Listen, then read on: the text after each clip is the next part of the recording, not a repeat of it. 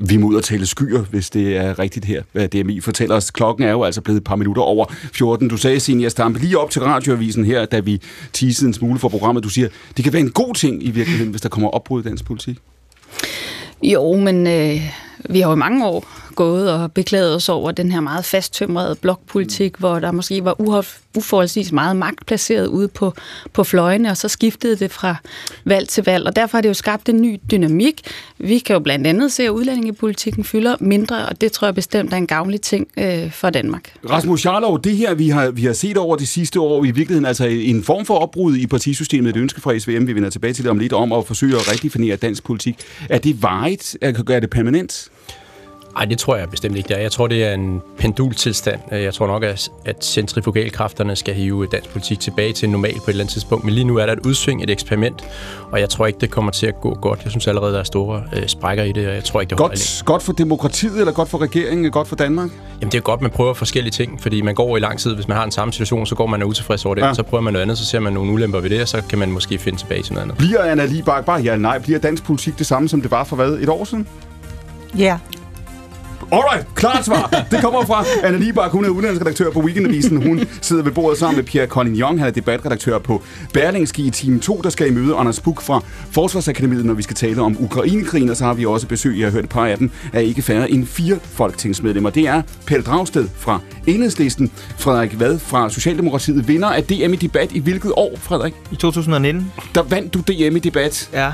Som at du ser meget skeptisk på mig lige nu. Jamen det var... Øh, jeg er glad for, at jeg ikke skal gøre det igen. Hvorfor det? Fordi det er...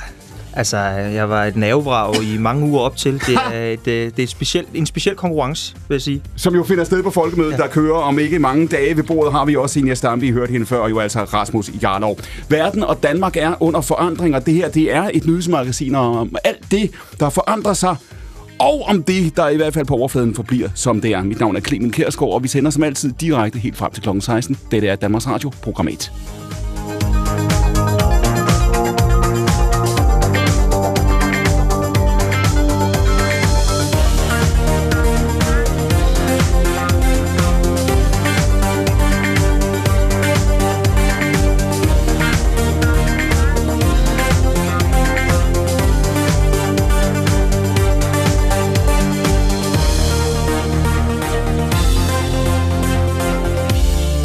Og vi starter nyhedsoverblikket med det, der roligt kan kaldes en ægte global nyhed. I Asien, der oplever man i disse måneder en hedebølge med varmerekorder i Thailand og Vietnam, og også i Sibirien bliver der i denne her tid sat varmerekorder. I Kanada, der kæmper man jo, som vi har kunne se i medierne i denne uge, mod enorme skovbrænde. Røgen fra dem gjorde her for ikke mange dage siden luftforurening i New York til en af verdens værste.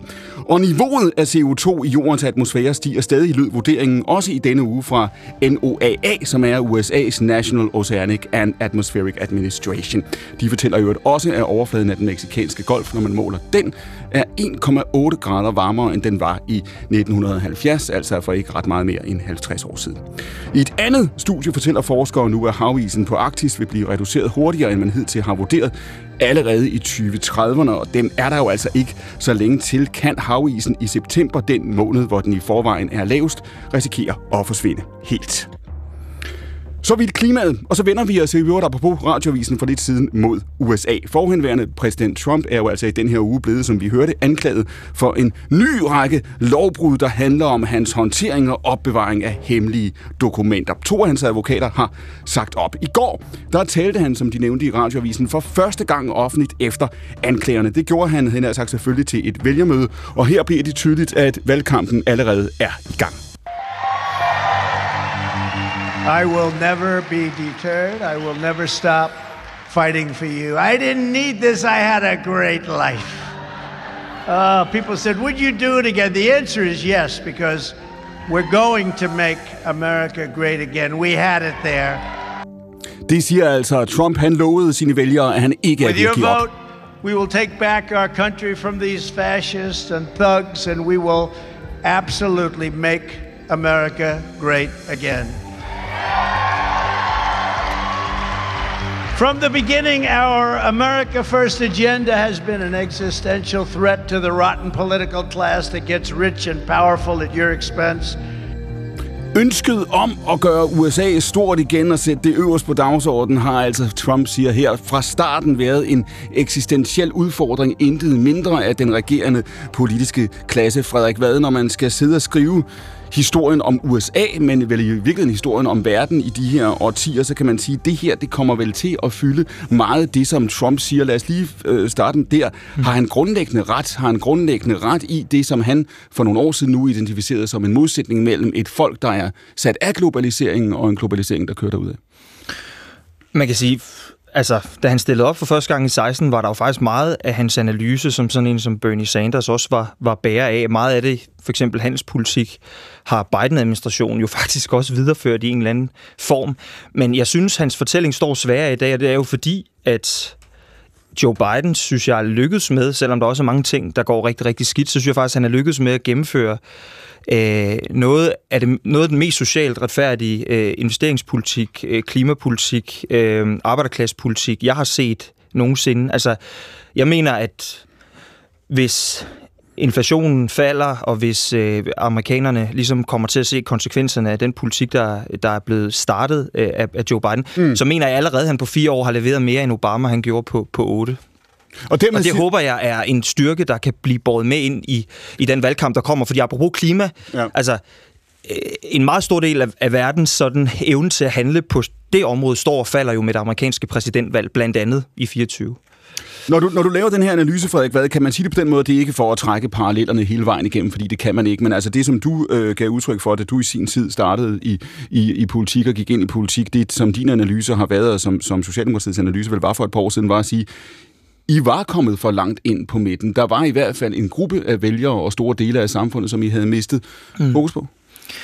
Ja, det kan du sige i forhold til fordelingspolitikken. Og så mindede Trump, Trump os jo om noget andet, som jeg også selv altid har været, prøvet at være meget bevidst om, som er kultur slår økonomi. Mm. Og derfor er jeg også meget bekymret for den den meget, meget venstreorienterede del af det demokratiske parti, altså den der sådan meget New York-orienterede del af det demokratiske parti, fordi altså, det, som som gør, at Trump kan komme tilbage i det hvide hus, som jeg ser det, det er, hvis han igen overbeviser industriklassen om, at det kan godt være, at han økonomisk vil til gode se de rigeste mm. på bekostning af arbejderklassen, men til gengæld står han vagt om øh, den kultur, som øh, industriklassen i USA synes at være bærer af. Altså hvis han vinder sådan kulturkampen i den valgkamp, så kan det blive svært for Joe Biden at genvinde øh, magten. Og, og det er jeg meget optaget af. Så jeg skal bare lige, for du siger, kultur slår økonomi? Ja, det gør det. Det, det, det gør det helt sikkert. Altså, det var jo Bill Clinton, der sagde, at økonomi slår alt. Men, men jeg synes, at, at læren er, at du kan få almindelige mennesker til at stemme direkte imod deres egen fordelingspolitiske interesse, hvis du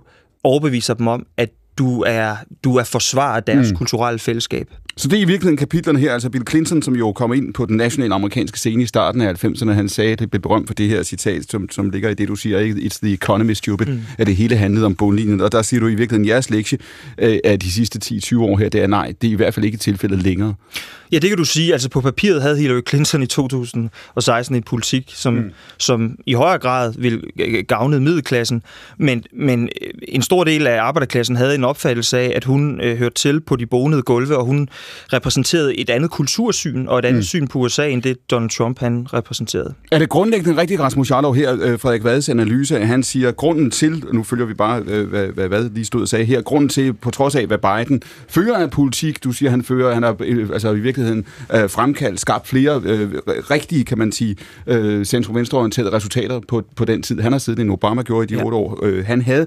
På trods af det, siger Frederik Vad, så kan kultur vise sig at være afgørende, og det kan give øh, Trump sejren. Lad os lige tage analysen. Ja. Er det rigtigt, at kultur slår økonomi? Ja, det er jeg enig i. Øh, jeg mener, at demokraterne begår en fatal fejl ved, at de hopper med på øh, nogle meget, meget venstreorienterede identitetsdagsordner, som øh, 95 procent af alle mennesker, ikke bare alle amerikanere, men alle mennesker, øh, tager dyb afstand fra. Altså hele det her øh, woke-cirkus, øh, den her øh, øh, transkønnede dagsorden, som fylder sindssygt meget. Det er virkelig noget, øh, folk står af på.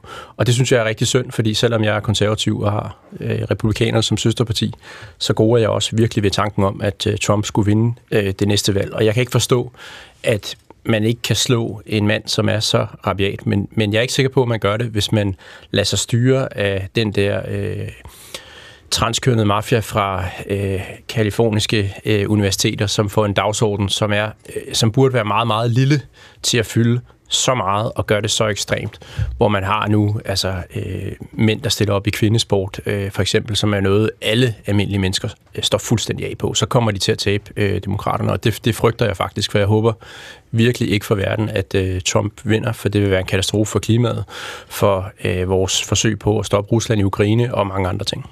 Senior Stampe, er det rigtigt? Øhm, altså, der er jo ingen tvivl om, at der er en, en, en kulturel kløft. Men jeg synes også, det er et dilemma, fordi selvfølgelig kan man forenkle det hele og sige, at det handler om nogle små ekstremistiske, hvad var det, du kaldte det? En, en transkønnet mafia på nogle universiteter. Øhm, Øh, men, men der tror jeg så også, der er en fløj på den anden side, der har en interesse i at forstørre de der øh, små øh, grupperinger, som der jo altid vil være, og som er ekstreme og går for vidt. Altså det som, det var jo ikke det vogisme, som Trump kom op mod dengang. Altså da Trump blev valgt, der snakkede vi slet ikke om identitetspolitik i Danmark endnu, og woke, det vidste vi ikke, hvad var endnu. Dengang øh, var det jo mere, altså den meget, meget øh, voldsom uligestilling, der er i, i USA, og som desværre også har en øh, køn og, og etnisk øh, slagside. Altså, det, var jo, det er jo det, der, der er hårdt for, for den industrielle middelklasse. Jeg er sådan set meget enig i din analyse, Frederik. Men det var jo ikke, at der var sådan nogle transkønnede på nogle universiteter, der tog magten. Det var jo pludselig, der sad en kvindelig kommunal sagsbehandler og øh, havde magten over en, en mand, som var vant til at være placeret højere i hierarkiet. Mm. Det er jo den type øh, uligestilling, hvor man, som man er ved at bekæmpe, men som føles som et meget, meget stærkt overgreb for de mennesker, som, som ikke nødvendigvis bliver overhalet i hierarkiet, mm. men nu må affinde sig med, at kvinder og farvede pludselig bevæger sig op på lige øh, fod med dem i hierarkiet. Det er et meget øh, stærkt identitetstab for dem, og det synes jeg er et stort dilemma for amerikanerne, fordi man kan jo ikke så lade være med at ligestille kvinder, lade være med at ligestille farvede, fordi at det er et stort tab for den gamle industriklasse, men det er et kæmpestort øh, dilemma, jeg er glad for, at jeg ikke er amerikansk politiker. Det er svært at løse. Jeg prøver lige at skille emnet her, fordi der er i hvert fald to emner her, vi skal nå. Dels det, som du, som du siger nu, øh, Senja, men lad os lige prøve at, at fastholde, altså Jarlovs argument, Dragsted, lad os lige prøve at starte med det. Er det rigtigt, at det demokratiske parti, i virkeligheden de politiske partier generelt indtil for få år siden, også i USA, har, har været for langt fra folket og har for langt for, øh, for svært ved at se, hvad, hvad der var vigtigt for folket? Altså i perioden fra, fra Clinton og hele den æra frem, der deler jeg jo altså fuldstændig øh, analysen. Øh, det tror jeg helt øh, åbenlyst, at man deindustrialiserede store dele af USA, fordi mm. man lavede frihandel med lande, der kunne konkurrere på underbetalt uorganiseret arbejdskraft. Øh, og hele den der globaliseringsbegejstring, som jo gavnede nogle få magtfulde, men jo ikke gavnede almindelige lønmodtagere særlig meget, i hvert fald ikke i den, den del af, af verden. Den havde nogle meget store konsekvenser. Øhm, så det tror jeg, øh, og jeg tror, det er rigtigt, at kultur kan slå økonomi. Øh, særligt når man ikke kan se forskel på, hvilken økonomisk politik, der bliver ført af, henholdsvis højre og venstrefløjen. Altså de gange, altså jeg tror, det var den norske forfatter Magnus Marsdal, der brugte betegnelsen The Difference That Makes a Difference. Altså hvis folk ikke længere kan se forskel, de, de har en oplevelse gennem årtier om, at de får den samme politik, lige meget om det stemmer socialdemokratisk eller eller borgerligt, eller demokratisk, eller republikansk, jamen, så bliver det bare andre spørgsmål, der kommer til at præge den, den politiske men, debat. Men I har lige selv været igennem et, er det tre dages øh, årsmøde, I har haft i Enhedslisten, Pelle Dragsted, hvor I jo også har besiddet og blandt andet skulle besvare spørgsmålet, hvorfor klarer I jer ikke, ikke bedre, end I gør? Ikke? Altså, hvis jeg har forstået det rigtigt. I har også haft en intern diskussion af at sige, om I har placeret jer det rigtige sted. Risikerer I når I sidder og skal, skal vælge, hvilke synspunkter I lægger væk på, risikerer I at komme for langt fra vælgere, for hvem en reel, konkret økonomisk virkelighed fylder rigtig meget, og for hvem spørgsmål om identitet, rettigheder, eller spørgsmål for den sags skyld om klima er mere abstrakte? Altså, jeg synes, vi gør alt, hvad vi kan for at øh, få bolden øh, på den bane, der handler om magt, øh, økonomisk magt. Altså, hvem, øh, hvem, hvem gavner den her regeringspolitik? Øh, hvilke, hvilke grupper er det, der, der øh, øh, får flere penge? Hvem er det, man rammer? Altså, helt klassisk klasse- og fordelingspolitik. Det er jo det, der er i meget høj grad vores fokus. Men det er jo rigtigt nok, at samtidig så Berlingske for eksempel har jo enormt travlt med at diskutere det her begreb wokeisme, som mm. jeg stadigvæk skal finde ud af helt præcis, hvad, hvad dækker over. Og det er jo et, i mine øjne en eller anden form for afledning fra, fra det, som jeg opfatter jo, men, som den men apropos, debat. apropos afledning, nu spurgte jeg jo til en intern debat, der kører i enhedslisten, hvor I diskuterer det her også. Ikke? Altså, hvad er det, I skal lægge hovedvægt på? Hvor er det, I skal appellere? Og hvor mm. er det, I har lidt svært? Altså, vi diskuterer sgu ikke særlig meget det der identitetspolitik. Jeg synes, det er noget, der foregår i avisspalten. Det er ikke noget, der foregår i vores afdeling i hvert fald, ikke i særlig høj grad. Men, men det, vi har diskuteret, det har været spørgsmålet om klimapolitik klimapolitikken, og hvordan man sikrer, at øh, klimapolitik ikke bliver sådan en, et frelst middelklasseprojekt, hvor nogen, der har deres på det tørre, står med en løftet pegefinger over for de mennesker, som jo kan mm. øh, få nogle voldsomme konsekvenser. Bare et eksempel, sætter vi afgifterne op på, på diesel og benzin, jamen så kan man nok godt klare sig, hvis man bor inde i byen, men øh, er du en arbejderklassefamilie uden for de store byer, som skal aflevere børn to steder og har to arbejdspladser, øh, så kan det være svært, og derfor skal vi lave en klimapolitik, som så må sige, tager højde for de forskelle. Altså, det, klimapolitik bliver nødt til også at være fordelingspolitik. Øh, det har det også været fra enhedslistens side. Vores store klimaplan for mm. 2018, den, det var jo netop det første eksempel på at, at bevise, at vi kan faktisk gøre det her på en socialt retfærdig måde. Men man kan sagtens diskutere, om vi har været dygtige nok til at holde fast i det perspektiv, og det var noget af det, der blev diskuteret det, på Det det, der er den udfordring, der tegner sig for jer for nu, dybest set. Det er at, at, at finde en balance, kan man sige, mellem det røde budskab og det grønne budskab, der gør, at de røde vælgere ikke vinder i ryggen. Ja, altså, nogen kalder det balance. Jeg vil mere mm. sige, at det handler om at få de to ting til at hænge sammen. Altså, helt, bare for at gøre det helt konkret. Når vi for eksempel går ind for en CO2-afgift, mm.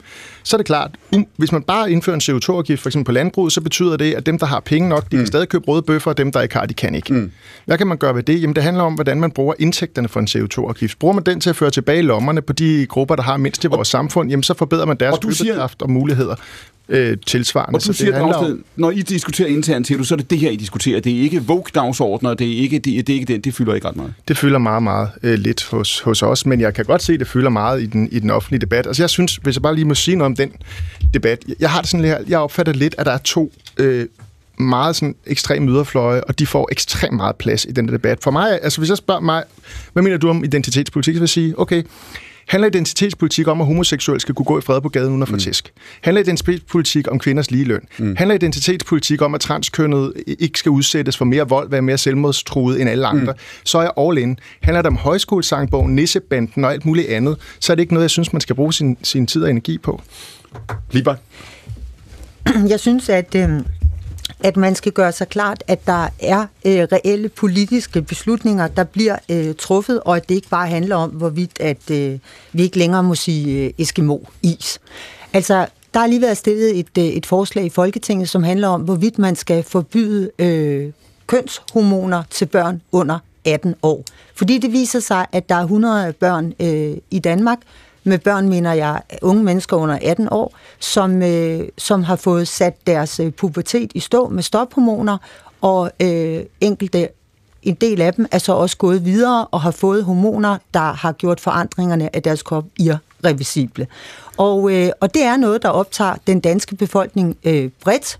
Om, øh, om, det skal, øh, om det skal pågå, det er et eksempel. Et andet eksempel er juridisk kønsskifte. Socialdemokratiet gik faktisk til valg på, at, øh, at man helt ned til barnet var 0 år, skulle kunne skifte barnets juridiske køn. Og det, jeg har bemærket mig, det er, at de fører en meget lav profil og sjældent udtaler sig om det, fordi de udmærket godt ved, at det faktisk er kontroversielt øh, hos deres vælgere. Hvis jeg må give et eksempel. Nicola Sturgeon, som var Skotlands første minister. Hvorfor er hun ikke længere Skotlands første minister?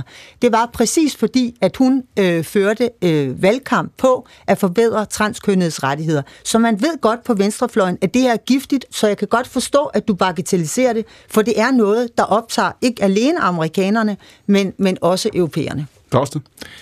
Altså, jeg må indrømme, når jeg er ude og snakke med folk øh, lige nu, så er de bekymrede over, hvad de skal betale for deres fødevarer nede i øh, supermarkedet, hvad deres elpriser koster. De kan se, at der er nogle energispekulanter, som øh, hiver milliarder op af lommerne på dem. Øh, de er bekymrede over, at øh, ventelisterne vokser ned på sygehusene. Altså, jeg tror, det, der er sådan et univers af undskyld mig, sådan ekspert øh, kommentator Danmark, som er gået helt woke amok.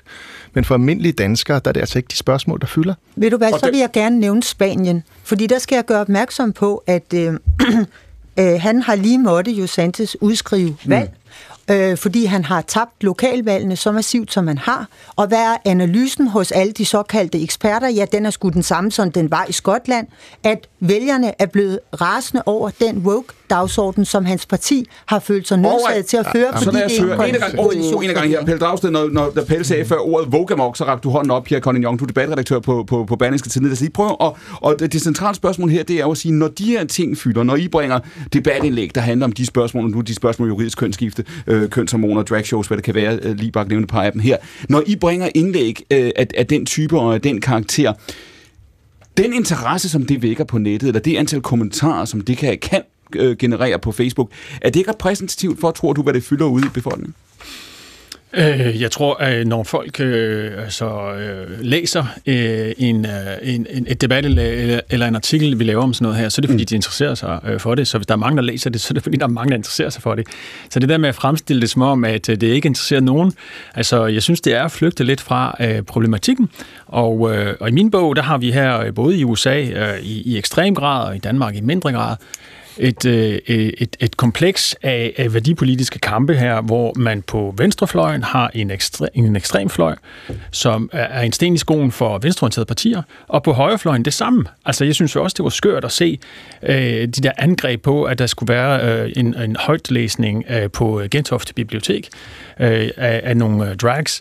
Øh, hvordan i alverden øh, kan man, kan man øh, gøre det til sådan et kæmpe problem, men hvis og stå og råbe af små børn, der, der skal ind og ud af det? Men hvis jeg lige skal og på venstrefløjen, ja. nu, nu, nu er man sådan bange for, øh, jeg kan huske for nogle år siden, øh, øh, Pelle Dragsted, der var du selv faktisk ude at advare mod, at en del af venstrefløjen fjernede fokus fra for eksempel fordelingspolitiske kampe med at fokusere på de her ting. Og nu siger du så, at nu optager det os slet ikke.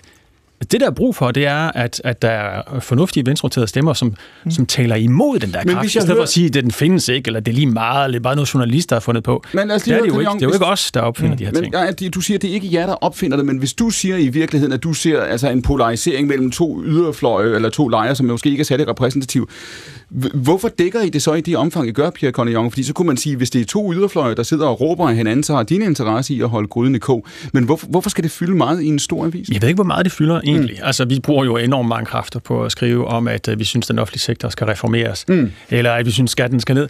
Eller, eller, så så det, det fylder jo enormt meget. Men, men når de her konflikter øh, foregår og, og, og er sådan sådan identitetskampe, som sætter en stemning øh, for den politiske debat, og så er der, som Anna Libak siger, jo helt fuldstændig konkrete lovgivningsforslag. Hvor meget af det her, øh, Senior Sampe, du var inde på det før, hvor meget af det her er et generationsspørgsmål? Hvor meget er det også noget, der handler om, at der er nogle grupper af øh, mandlige vælgere over en vis alder, som pludselig har svært ved, øh, nu smiler Jarlov listen, ja. det er, det er rubricerer ikke dig med i den gruppe, Jarlov, det må jeg højst hvad hedder det. Ja, hvis, hvis, hvis, øh, hvor meget handler det om det, Senior? Hvor meget handler det om at sige, der er nogle vælgere, det var også det, jeg i virkeligheden startede den her runde ved at sige, som ikke har vundet så meget på globalisering og samfundsudvikling, som de måske troede, og som i øjeblikket, hvad enten det handler om juridisk kønsskift, eller det handler om dragshows, eller det handler om, om, om nissebanden, øh, pludselig kan sidde og føle, at de har svært ved at genkende den verden, de ser for sig.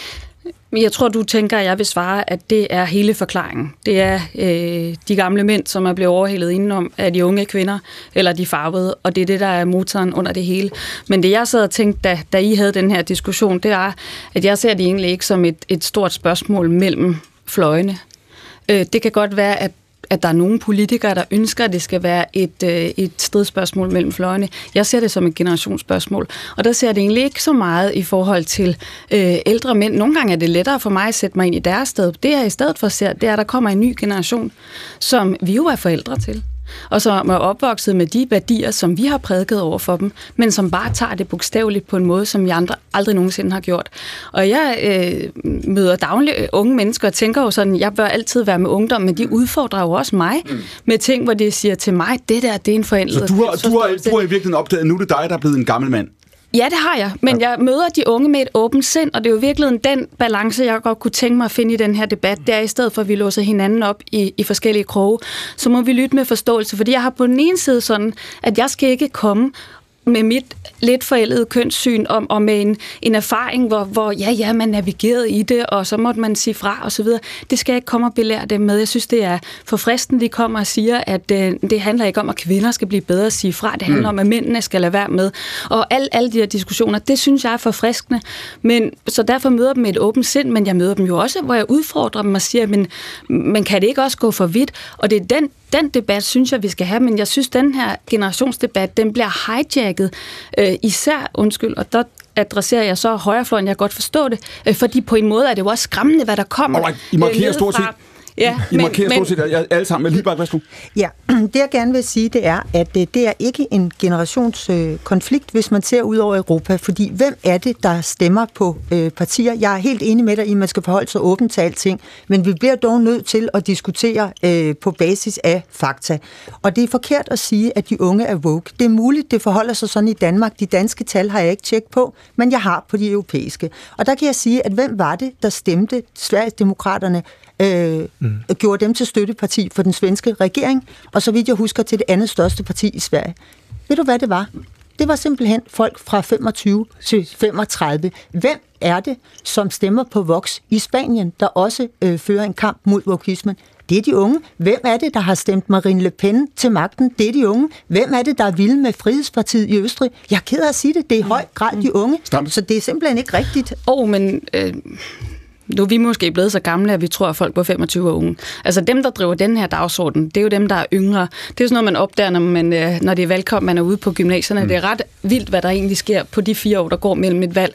Hvilke strømninger der er derude. Så jeg tror lige, at, øh, kan at du, du genkende, Frederik, en generation det her, det her for, for gammel der. Og, og, ja. og, og så vil jeg sige tilbage til det, jeg egentlig startede med at sige, nemlig at jeg tror også, man overdriver den her vokismes øh, indflydelse. Det, jeg tror mere, det handler om, det er nemlig de her nye hierarkier, hvor der er nogle dele af samfundet, som man før var vant til lå under en i hierarkiet, blandt andet kvinder, blandt andet folk med en anden etnisk baggrund. Og der ser vi egentlig, at der sker et ryg, at nogle af de grupper, de bevæger sig op. Og det er en meget stor udfordring for det, den gruppe, der har været vant til ikke bare økonomisk mm. at være foran de andre, men også kulturelt at bære majoritetskulturen.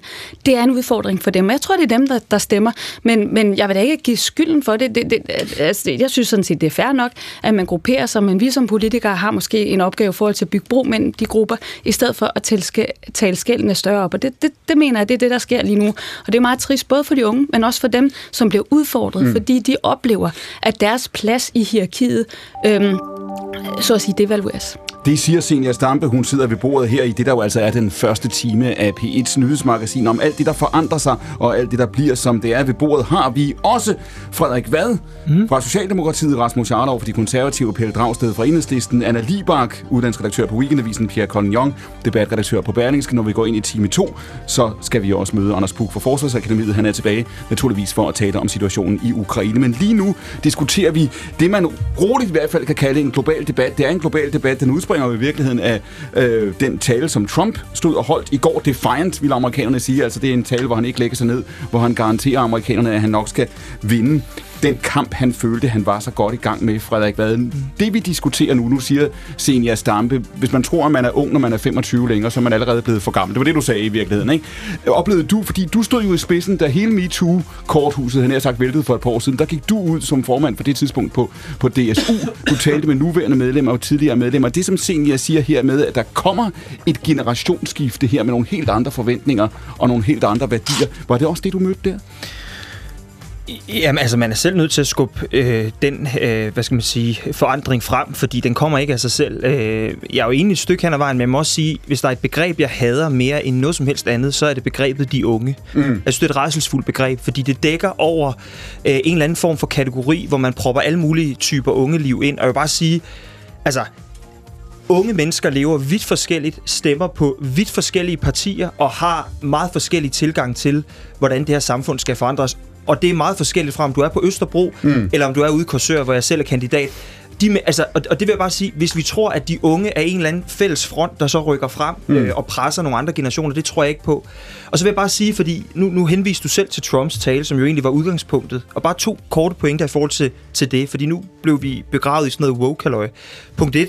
Det, som Biden er lykkedes med, og som jeg håber, at valget kan manifestere, præsidentvalget, det er, at han har, gået, han har gjort klima øh, til fordelingspolitik, i stedet mm. for til at være identitetspolitik. Det vil sige, nu kommer Trump forhåbentlig til at stå over for en arbejderklasse, som har nyt positive gevinster af klimaomstillingen. Det vil sige, fronterne er, er byttet om. Det, det synes jeg er vigtigt. Han har flyttet det fra at være identitetspolitik til at være fordelingspolitik ved at bruge staten som aktiv øh, investor.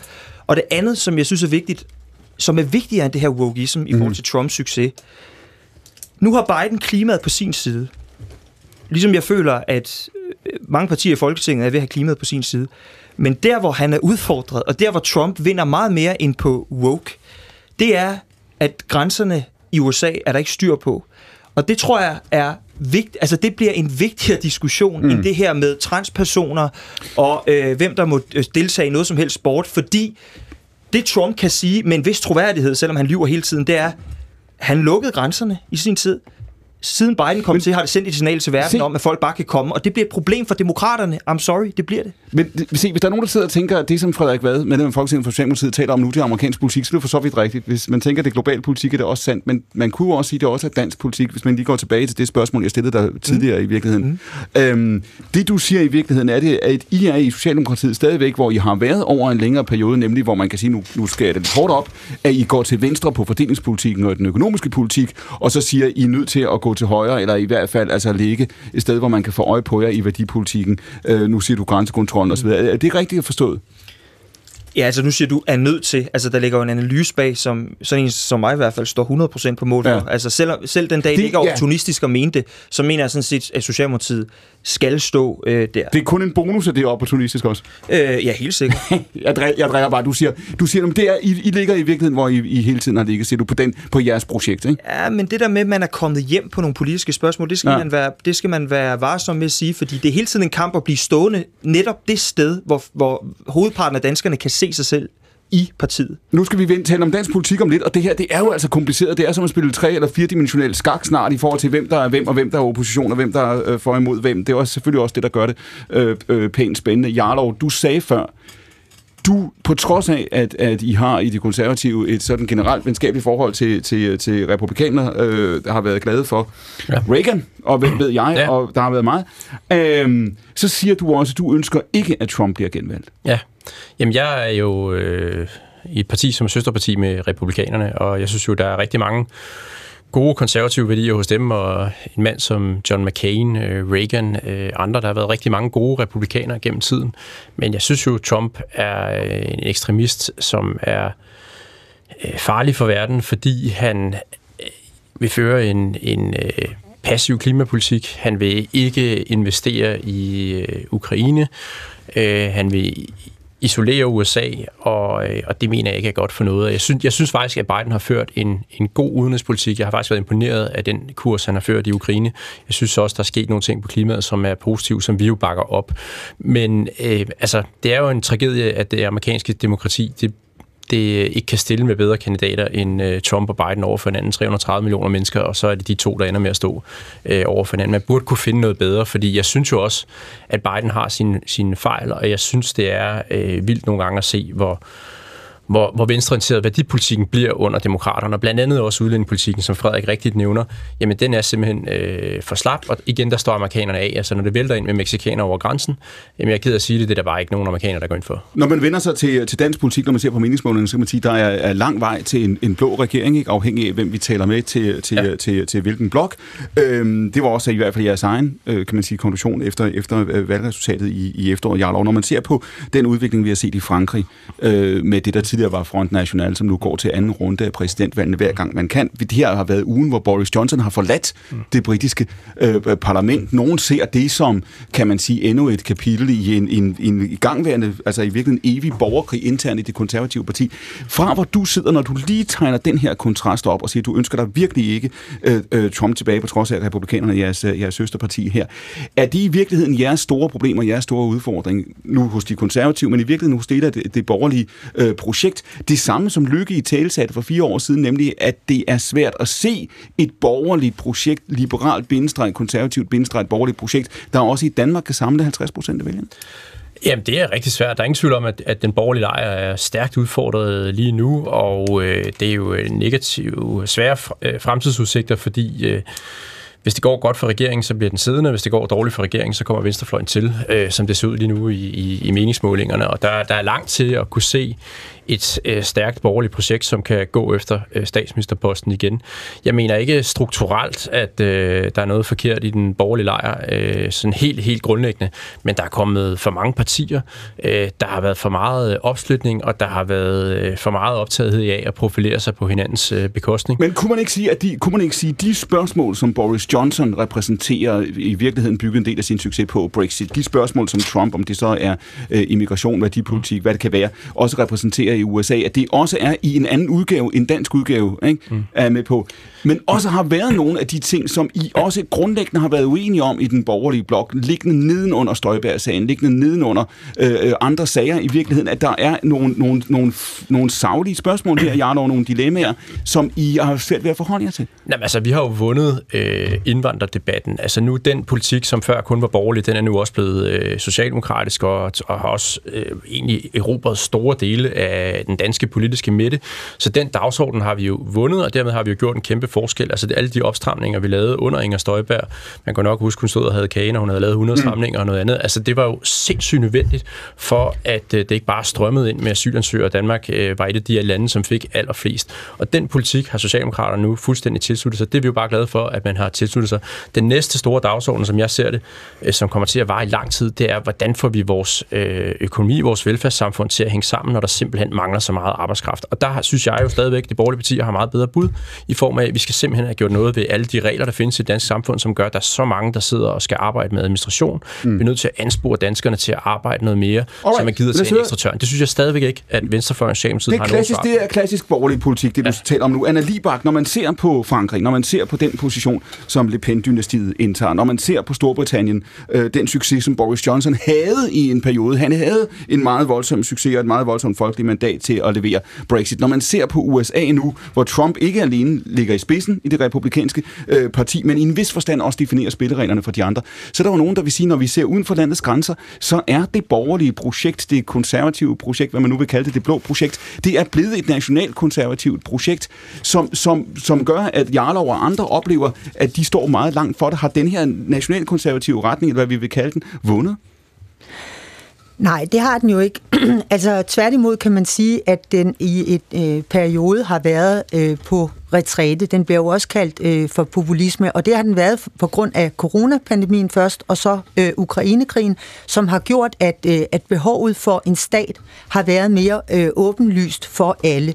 Fordi, øh, hvad er det? Øh, altså, de bevægelser har, har øh, bygget, øh, hvordan har de mobiliseret deres vælgere? Det har de gjort ved at sige, Mm. Systemet er rådent, det er imod mig. Og det er jo mm. det, Trump også gør nu. Han siger, at der er en heksejagt imod mig. De mm. forhører, øh, forsøger at forhindre mig i at blive præsident igen. Og Boris mm. Johnson, der træder ud af det britiske parlament og siger, at der er en heksejagt igen, han betvivler også øh, systemet. Så jeg tror, at hele den bevægelse øh, kommer tilbage. Men jeg tror, at, øh, at det også er fordi, at, at magthaverne øh, har lært meget lidt af den første øh, bølge af øh, populisme, vil jeg sige. Fordi hvis jeg lige må sige noget om Trump, så, øh, så udefra, der ser det jo mærkeligt ud, at nogen overhovedet kunne drømme om at stemme på så destabiliserende og ekscentrisk en figur. Øh, hvordan kan de tage hans påstand om, at det her bare er en heksejagt på gode varer, eller for gode varer? Øh, og her skal man jo være opmærksom på, at mens Trump var præsident, for, for, så blev det forsøgt at rejse en rigsretssag mod ham fra demokraternes side, der pågik flere år med det, som byggede på, at Rusland havde aktivt hjulpet ham efter aftale med ham med at blive præsident. Det har siden vist sig, at det var der intet om. Det er rigtigt, Rusland blandede sig i det amerikanske valg, men man har aldrig kunne dokumentere, at de aktivt samarbejdede med Trump om at få ham valgt. Alligevel har man ikke set demokraterne træde ud og sige, mm. hallo, vi gik for vidt. Så har der været spørgsmålet om, at tech-giganterne efter samarbejde med Bidens folk har tilbageholdt i valgkampen, da, da Biden forsøgte at blive valgt, oplysninger om Hunter Biden, Bidens søn, øh, og hans, øh, hvad skal man sige, øh, meget øh, problematiske øh, øh, erhvervskarriere, hvor mm. han brugte sin far aktivt øh, til at sige, I får Men... et møde med min far, hvis I hjælper mig.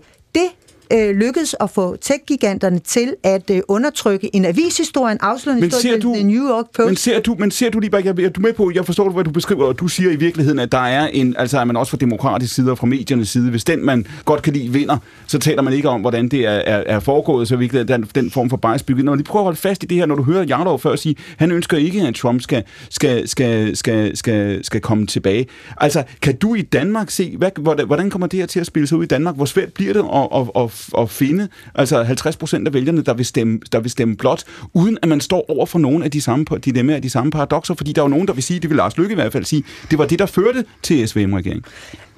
Altså lige nu kan man sige, at det er svært at besvare øh, det spørgsmål enkelt, fordi at den flertalsregering har jo afideologiseret mm. øh, dansk politik. Men den begår en, en fejl derved, at den jo også fremtræder magtfuldkommen. Altså, så jeg synes godt, man kan tale om, at der er sætningsrevner også i det danske, øh, i de bærende søjler. Det, det mener jeg godt, man kan sige.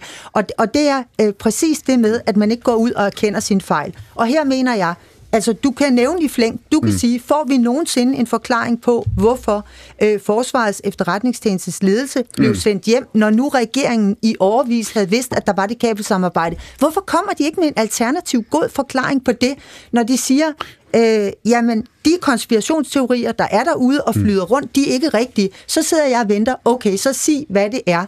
Hvorfor gjorde jeg det? Vi får det ikke at vide. Se, minutterne løber her, Signe Stampe. Lad os lige, vi prøver lige at nulstille diskussionen et øjeblik. Hvis du skal prøve at løfte over det her, fordi der er mange, der er mange ting på, på bordet lige nu, det skal der også være, men hvis du skal prøve at nulstille det her og forklare dem, der skal ud og stemme første gang til næste valg, første gangs vælger til næste valg, og sige til dem, det her, det handler dansk politik om. Det her spørgsmål, denne her skillevej, denne her korsvej, det er det her, I skal tage af, det er det her, der kommer til at, at, at, at, at, at splitte os. Ikke? Hvad, hvad er svaret så? Jamen, nu hænger jeg bare fast i et, et svar, jeg gerne ville have givet før, men det, det bare ultra det det kulminerede jo i 19, den her nationale strømning, som stadigvæk er til stede, øh, og som man skal forholde sig alvorligt til, men den kulminerede jo i 19, fordi man havde fået så meget indflydelse, at det begyndte, det begyndte at blive skørt. Altså, det begyndte at blive symbolpolitik, og det kunne selv øh, Socialdemokratiet øh, godt se. Så kulminerede det, øh, og det kulminerede jo også ved, at Lars Løkke sagde, nu, nu, nu er det også gået for vidt for mig, men, altså både på værdierne, men også hele det internationale men hvad perspektiv. Hvad, hvis, hvis hvis det, hvis det ikke er det, der skiller længere, ja. Senior, hvis det ikke er, det var, det er også det, som Jarlov sagde før, at, mm. at, at, at vi har vundet, vi, de blå, har vundet øh, udlændingepolitikken. Ja. Hvis det ikke er det, der skiller, hvad skiller så, når man står inde og skal, skal sætte sit første kryds, uden mm. at vide, hvem der sidder ved ja, men jeg, jeg, jeg tror ikke, jeg kan sige, øh, jeg, jeg kan ikke gøre det op i, i to blokke mm. længere, fordi der er, hvad kan man sige, der er en dimension, der handler om og der er meget enig i det, du siger, Anna Libæk, der handler, Libak, undskyld, der handler øh, i, som man, man kan sige, øh, i skældnet mellem nødvendighedens politik, teknokratpolitik. Mm. Vi har en teknokratregering, det synes jeg slet ikke, vi øh, kan være i tvivl om, over for ideologier. Men så tegner sig der jo ikke, et, så er der jo ikke en fælles opposition med en, en, et fælles øh, ideologisk øh, standpunkt, men der er en, en fælles opposition, som ønsker at komme igennem med forskellige er det, ideologier er det ikke sådan, og Er det ikke sådan, Signe Stampe, når, de, når, når, de radikale gerne vil, når de radikale gerne vil i regeringen, så fører I kampagne på sloganet, vi lytter til eksperter. Når I ikke er i regeringen, så kalder I en teknokratregering. Det kan sikkert godt være. Men det, jeg gerne vil tilbage, det, det kan du sikkert have ret i. Jeg synes jo, det er jo et skisma for... Men, men, men nu vil jeg egentlig, jeg kan lige så godt være ærlig at sige, når jeg er rundt og snakker i vores bagland, så ser jeg jo også ja. hele tiden den der balance mellem, at vi på den ene side bliver beskyldt for at være øh, talende Excel-ark og nødvendighedspolitik og mm. teknokrater og skjernpoler alt sammen. På den anden side, vi er på månen, vi er langt ude, vi er ekstreme, vi er øh, alternativet på en, på, en, på en dårlig eller god dag, afhængig af perspektivet. Og man kan sige, at vi har begge dele i os. Øh, så det er jo ikke helt forkert, det du siger. Det er jo det, er jo det dilemma, vi er i. Om der, vi, der er også både... Altså, ja. ja. Det, det, er jo derfor, I vi er et midterparti. på morgen, vi er det, jeg hørte sige. Det kan man også godt sige, og det er jeg helt sikker på, at der også findes øh, en, øh, en lille vælgergruppe til. Men ellers er, er billedet jo meget forandret. Øh, jeg vil sige, bare den blå blok, jeg synes jo, det er en stor befrielse af blå blok, at blevet hævet ud af Dansk Folkepartis klør. Og egentlig ikke så meget på grund af en gammel aversion mod Dansk Folkeparti, men fordi jeg synes, det er meget interessant, den værdidebat, der foregår i blå blok, fordi det jo også viser, at altså, i gamle dage havde vi jo kun en blå blok. Mm. Altså, der var højre og venstre. Det var liberalisme mod konservatisme. Og nu ser vi de to ideologier op imod hinanden. Altså en blå blok, som nok kan stå sammen om lov og orden og lavere skatter, Se. men ellers så er der jo et skisma mellem det nationale over for det internationale. Øh, øh, liberalisme med en meget, for eksempel progressiv ligestillingsminister, der jo på en, på en god dag lyder som en fra den anden fløj, over for de konservative. Øh, og, og, og, og det synes jeg jo er, er meget interessant, fordi så kommer det jo til sin ret, at vi har så mange partier, og så er det ikke bare længere blå blok Før. eller rød blok. I øvrigt er det grønne jo også noget, der kløver blå blok. Jeg synes, det er utrolig interessant, og derfor er jeg glad for den her opblødning. Det, det skaber var... en, en, en masse interessante så vi, muligheder. Så er vi tilbage til det, du sagde i de allerførste sendesekunder af vores program i dag, hvor du mm. sagde det her, det opbrud, der er nu, det kan vise sig at være en god ting. Ikke? Lad os lige, Pierre, Pierre Collignon, hvor meget af det her nu i time 2, vi skal tale Ukrainekrig, men vi skal også tale, og det vender vi os til i den sidste del af programmet, om, om SVR-regeringen. Det er jo for så vidt det landskab, vi allerede står og diskuterer nu. Når, når du ser på det her nu, når du ser på, på, på det her, har Sinja Stamben pointe også, når du lytter til Jarlovs historie. Du sagde jo før, øh, før jul Jarlov i virkeligheden, at en af grundene til, at det ikke gik, gik jer bedre ved, ved folketingsvalget, det var klimaet, ikke? Ja, jamen det mener jeg helt klart. Altså, den, har vi, den har vi jo tabt ved, at, at hvis man går rigtig meget op i klima, så har der ikke været nogen blå partier, man kunne stemme på. Og det er vi nødt til at gøre øh, langt bedre i, i fremtiden. I en verden, Pierre Collignon, du er chefredaktør på Berlingske, i verden, mm. hvor du hører Jarlov sige på den ene side, han ønsker ikke, at Trump skal, skal genvinde magten i USA, og han siger jo, at klimaspørgsmålet var en væsentlig del til, at de konservative øh, snublede øh, på vej til deres succes i efteråret. Er det et udtryk for, at det her det er opbrud, og at det, der tidligere var rød mod blå og meget simpelt, er blevet meget mere komplekst? Det er jo et kæmpe opbrud, og, og, øh, og på en måde synes jeg, at det er også øh, meget velgørende at se det som en positiv ting, som øh, Sinja Starbe gør. Altså, øh, jeg synes, at den her øh, dannelse af en regering, øh, SVM, øh, øh, den cementerer øh, for det første, at Blå Blok øh, var færdig, død en fuldstændig bankerot øh, forsamling, øh, som ikke var i stand til at, at have en fælles historie. Og der ligger jo øh, et stort øh, emne for os, øh, for eksempel på Berlingske, at, at dykke ned i, i at prøve at dissekere øh, det lig, der ligger der, og prøve at finde ud af, hvordan gik det til. Øh, og det er... Øh, du, du sælger det godt, simpelthen. Det, det er... Det er, det, det er sådan, du opsummerer den store borgerlige, den store borgerlige hovedstadsavis dækning af Blå Blok som et ligesyn. Ja. Det, er en, det er en ankelskade. Ja, ja, ja, det, er, det er ikke... Det er, og det er, det er kun, du hører Jarlov sige, det er kun rift, ikke også? Og, ja, og der er det jo helt tydeligt, at, at man, man gik jo fuldkommen i stå på at kunne formulere en, en mere uh, moderne uh, reformpolitik, øh, på, på den offentlige sektor, men man endte med at acceptere en, et socialdemokratisk samfundssyn, samtidig med, at man havde det eneste trick, man havde, det var den der udlændingepolitik. Og så havde, var man ikke i stand til at, at skabe en fortælling om, hvad er det borgerlige fællesskab? Hmm. Hvad, hvad er det, der gør, at der er et fællesskab af forsvar i Danmark?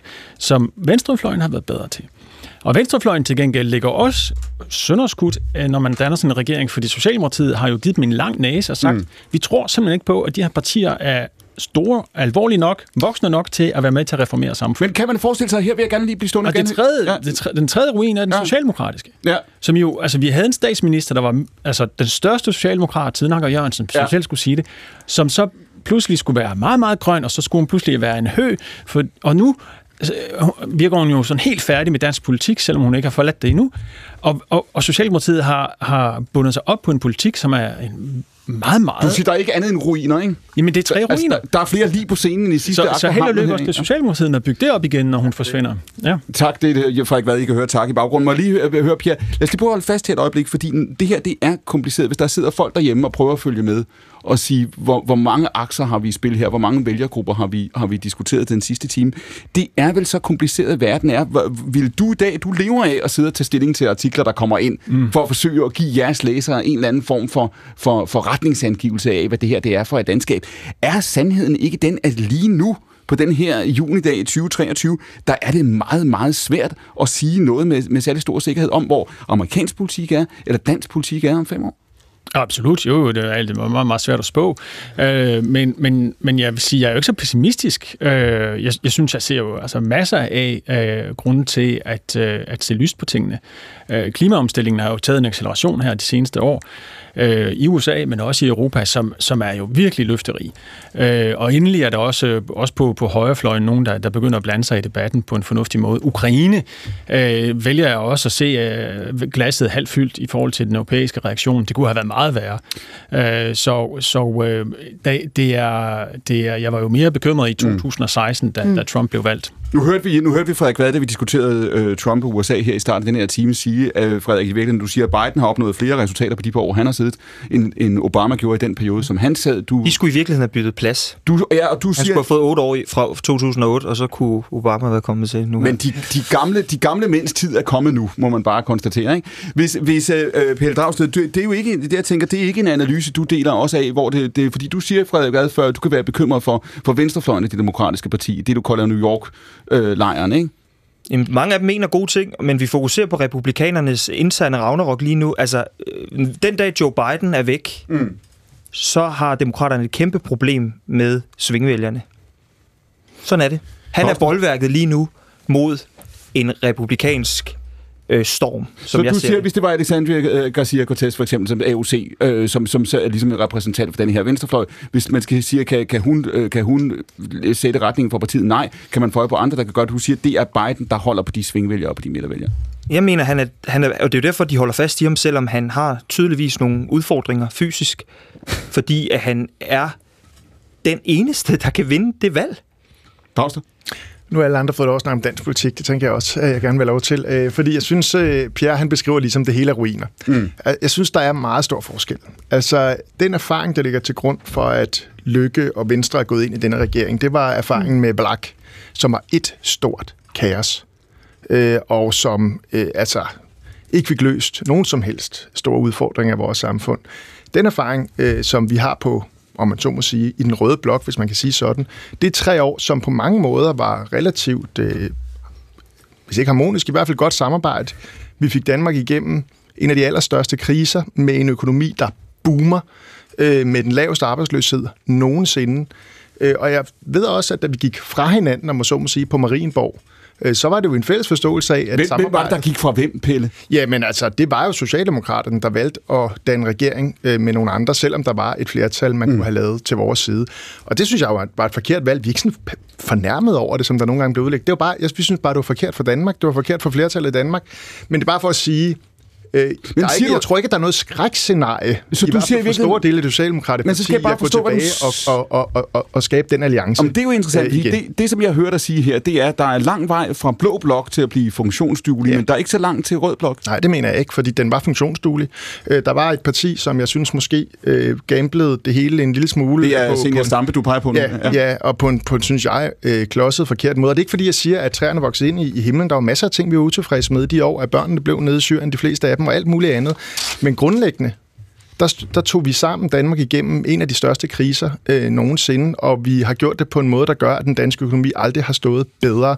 Og vi nu faktisk står i en situation, og det er næsten det mest øh, bitre, vi står i en situation nu, hvor der faktisk er råd til at genopbygge vores velfærd. Ja, da. Vi, vi kan, når, hvis jeg bare lige må gøre det, Nej, altså, ja. der er penge nu i kassen til, at vi ikke bare kan lige holde skinnet på næsen.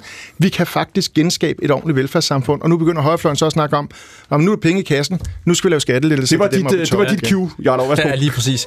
Øh, altså, den meget, meget gode økonomi, vi har nu, den har jo nul at gøre med øh, det røde flertal. Ingenting. det er simpelthen helt langt Pelle ude har været Rasmus. alt, hvad der har gavnet dansk økonomi øh, de sidste, Et gang, de her de sidste mange årtier, ikke? og det har Enhedslisten og, og Venstrefløjen og Socialdemokratiet øh, også. Så den gode danske økonomi skyldes jo, at vi har nogle gode virksomheder, også nogle virksomheder, som kommer rigtig godt igennem kriser. For eksempel øh, Europas mest, næstmest værdifulde selskab, Novo Nordisk, jo, som jo sælger masser af insulin, også når der er krise. Det er jo det, der gør, at vi står stærkt økonomisk. Der er jo ikke lavet nogen økonomiske tiltag under Socialdemokraterne, som har gavnet dansk økonomi. Øh, så det har intet at gøre med regeringens politik, selvom man tager æren for den.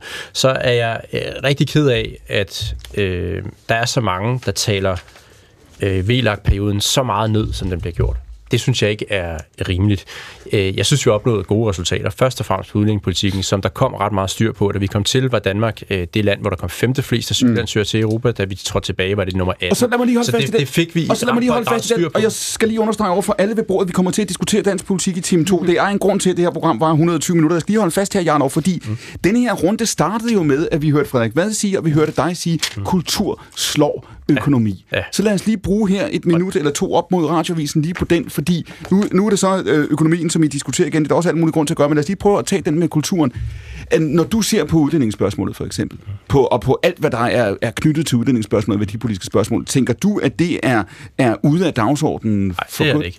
Det er det vedbliver at være et meget, meget vigtigt spørgsmål. Spørgsmålet for eksempel om, om vi skal give statsborgerskab til folk, som har begået kriminalitet i øh, Danmark, splitter stadigvæk øh, fløjene, hvor vi ønsker en strammere politik. Vi ønsker også mindre øh, generøse ydelser til folk, der kommer til Danmark, så man ikke tilvælger Danmark frem for andre lande, fordi vi har de mest generøse ydelser i øh, Europa. Det er stadigvæk et sindssygt vigtigt spørgsmål, fordi det kommer til at definere, hvad det er for et land, Danmark skal være om 50 år. Om vi skal være et land, hvor vi har etniske mindretal, som kommer op i, øh, i millionantal, eller om vi fortsat skal være et land, hvor den danske hovedkultur står stærkt. Sådan noget øh, spørgsmål om at holde sammen på øh, Danmarks kultur, stå fast på den og sige, at vi har en dansk hovedkultur. Vi kommer ikke til at gå på kompromis med den. Vi Kort kommer til her, at skulle og være vi er et par minutter Det er her, sin, sin jeg stampe mm. Øh, det er der helt sikkert nogle partier, der ønsker, at vi skal få den debat igen. Men, øh, men, men her er jeg meget taknemmelig for, at vi har fået en regering, der har klart, sagt meget klart. Øh, jeg deltog selv i en debat i Folketingssalen for et par uger siden, hvor øh, justitsministeren siger, det var en debat om tildækningsforbud, mm. hvor han proklamerer, denne debat ønsker ikke at føre symbolpolitik. Vi vil gøre det, der virker. Og det er en helt, øh, det er en helt anden tone, end den, vi kendte øh, før 19, og ikke kun for S, men også øh, de andre partier. Men så er der jo nogle nye identitetsspørgsmål, der er oppe. Prøv bare at se på Inger Støjberg. Det undrer mig til stadighed, at hun snakker så lidt om udlændinge. Hvad snakker hun om i stedet for? Hun snakker om land og by. Hun mm. snakker om den lille mand. Hun mm. snakker om Vogue. Så jeg tror, at, at det vi ser, det er, at der er en, en gammel højrefløj, der gerne vil finde tilbage til den der identitetspolitik, men de kan godt se, at luften er gået lidt ud af udlændingeballongen, fordi det blev for skørt til sidst. Dragsted, hvis den har nogen... man så at sige skamredet så meget, at man må finde øh, øh, Så nye du, marker, man så kan du ser også, op du siger og, også, og at så du, til. du ser også et socialdemokrati, der har ændret, ændret udlændingepolitik. Det har jeg. Det, det ser jeg. Er det rigtigt, Frederik Vad? Jeg er gået fra at snakke om symboler til faktisk at gennemføre politik, som, som virker. Øh, for eksempel i forhold til hjemrejse og så videre, hvor, hvor den socialdemokratiske regering jo halverede folk, der sad på, på udrejsecentre øh, på de tre et halvt år. Men jeg vil bare lige sige, og det synes jeg er en vigtig pointe, mm. det er ikke Senior Stampe, eller mig, eller Rasmus Jarlov eller Pelle Dragsted, der bestemmer, om udlændingepolitikken skal fylde eller ej. Det gør omstændighederne. Og det vil sige, man kan godt glæde sig over nu, at det ikke fylder, og det rigtige regering har sagt, at det skal ikke fylde. Mm. Men hvorfor fylder det ikke? Det fylder ikke, fordi der ikke kommer nogen til landet, og fordi at integrationen er begyndt at virke, fordi vi har fået et, et ro på. Men det, der sker i Europa lige nu, og det er i Tyskland lige nu, at migranterne stopper, hvis vi får en situation om et halvt år eller et helt år, hvor de her tal bliver ved med at stige, og de kommer til Danmark, så vil debatten i Danmark forandre sig fuldstændig. Det er jeg bare nødt til at sige. Stampe, kort svar. Ej, det tror jeg nu ikke er rigtigt, fordi debatten var jo også på sit højeste for ganske få år siden, og der kom ingen øh, flygtning på det tidspunkt, men det er da rigtigt, hvis der kommer en ny flygtningekris, og forhåbentlig, og der synes jeg også at høre nogle lidt andre toner fra regeringen og Socialdemokratiet, så er man mere indstillet på at finde de fælles løsninger nu i EU. Altså jeg har hørt, at man sådan til er positiv for det, der er blevet forhandlet i Ja, EU, man blevet- i stedet man er for blevet at lave positiv. ene gang og symbolpolitik. Man er mere positiv over for det, der kommer fra EU, fordi EU er begyndt at øh, føre øh, en socialdemokratisk, have taget en socialdemokratisk tilgang til det her spørgsmål, og Danmark, som før var isoleret mm. på spørgsmålet om et center, for eksempel i tredjeverdensland, Men du- der er flere og flere Men det- lande, der ja, rækker ja, hånden op og ja. siger, at det skal vi have. Så EU har flyttet sig mere, end Danmark men har. EU har flyttet sig i den her. retning, vi Åh, hele en. Øh, Frederik Vad, jeg skal bare høre, fordi vi har et par sekunder før radiovisen. Du, skal bare, du, du siger, det der afgør det her er sådan set ikke, hvad I vil, det er, om der kommer asylansøgere. 100 procent. Den her debat kan være fuldstændig forandret om 12 måneder. Lige før sagde du, det handlede om kultur. Nu peger du sådan set på struktur, så, så det hænger ikke helt sammen. Alright, det, Det er siger kultur. Senior Stampe og Frederik Vade, Pelle Dragsted og Rasmus Jarlov. De fire udgør de fire folketingsmedlemmer ved bordet her. Vi har også besøg af udlandsredaktør på Weekendavisen, Anna Libak, er debatredaktør på Berlingske, Pierre Collignon. Og så får vi jo altså på den anden side af radioavisen besøg af Anders Buk fra Forsvarsakademiet for at diskutere, hvad der foregår i Ukraine i disse uger og i disse måneder. Det er P1's nye søndagsavis Akkurat. Vi er tilbage på den anden side af nyhederne, men de kommer her klokken er tre.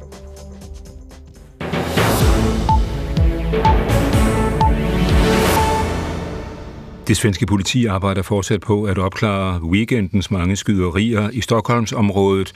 De sidste 10 år har Sverige set en voldsom stigning i antallet af skuddræbte og sårede.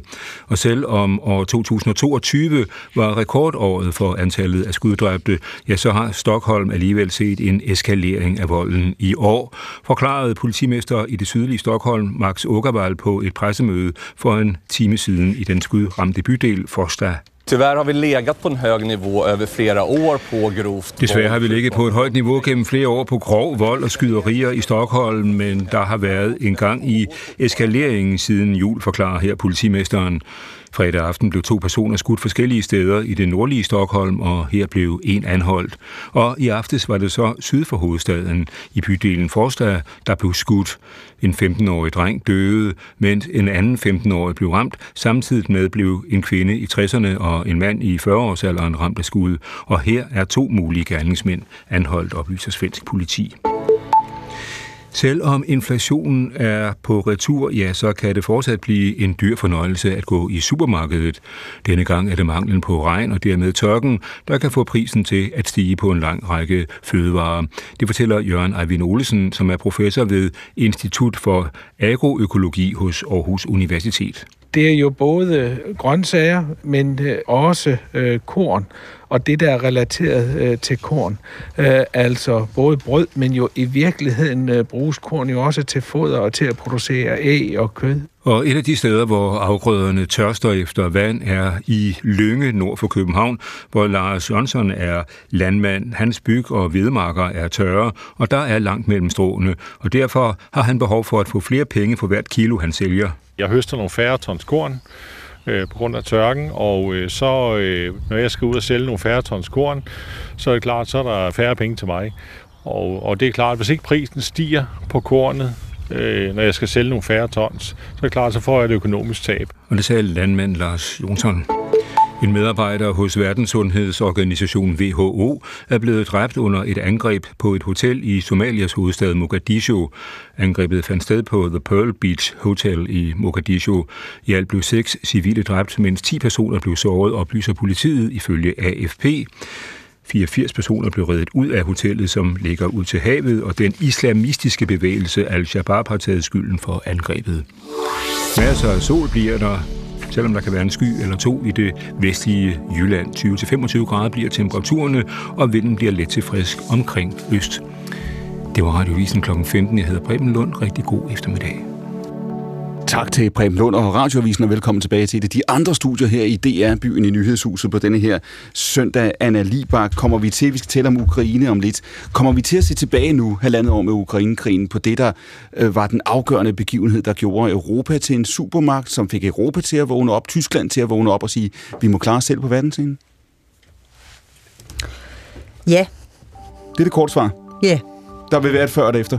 Der vil være et før og et efter. Det siger Anna Libak. Hun er udlandsredaktør på Weekendavisen med os. Også ved bordet jo altså Pierre Collignon, debatredaktør for Berlingske. Ikke færre end fire folketingsmedlemmer. Pelle Dragsted, Frederik Vad, Senia Stampe og Rasmus Jarlov. Det her det er et nyhedsmagasin, der handler om ugens og vel i virkelighedens tidens vigtigste historier. Mit navn er Clemen Kærsgaard, og du lytter til Danmarks Radio, program 1.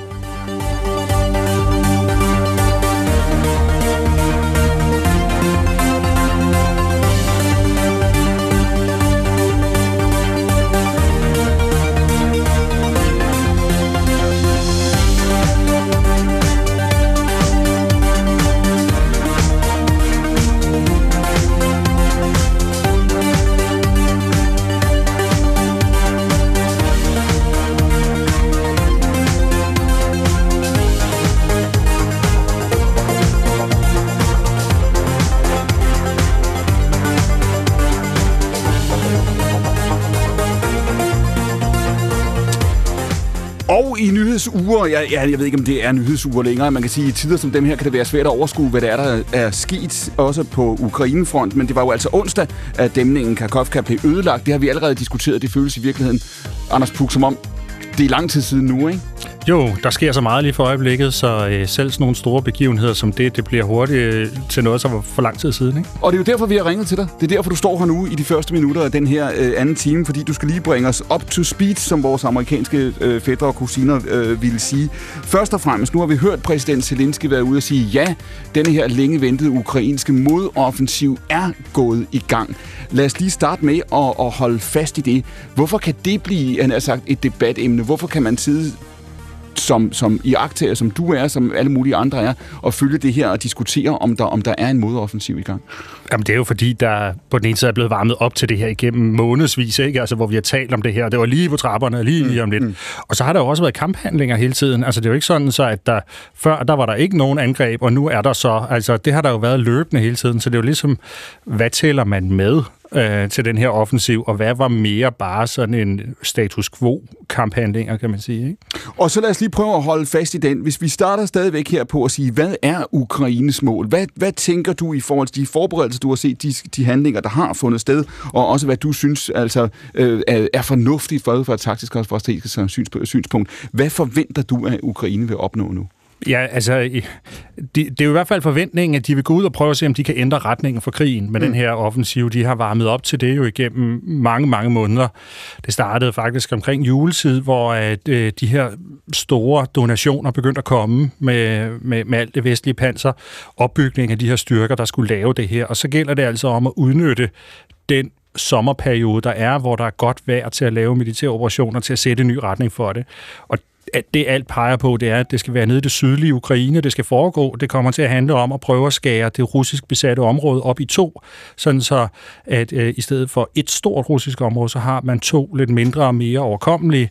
Og det, hvis det lykkes for ukrainerne, så lægger det jo også ligesom op til, at jamen, så er der nogle naturlige næste skridt i, i forhold til de her mindre områder. Så man starter dybest set, og det er jo sådan en meget traditionel klassisk militær strategi her, man starter dybest set med at ville forsøge at skære den her front igennem. I det øjeblik, at man kan isolere øh, lommer af, af russiske soldater, eller to større lommer, så står de svære, de har svære ved at få forsyninger frem og tilbage, og, og så vil man stå stærkere fra den ukrainske side. Omvendt kan man også sige, Anders Buk, det der jo har været lektion også det første år, det der jo militærteoretikere, der siger, det er at sige, det er sørme svært at føre offensiv krig.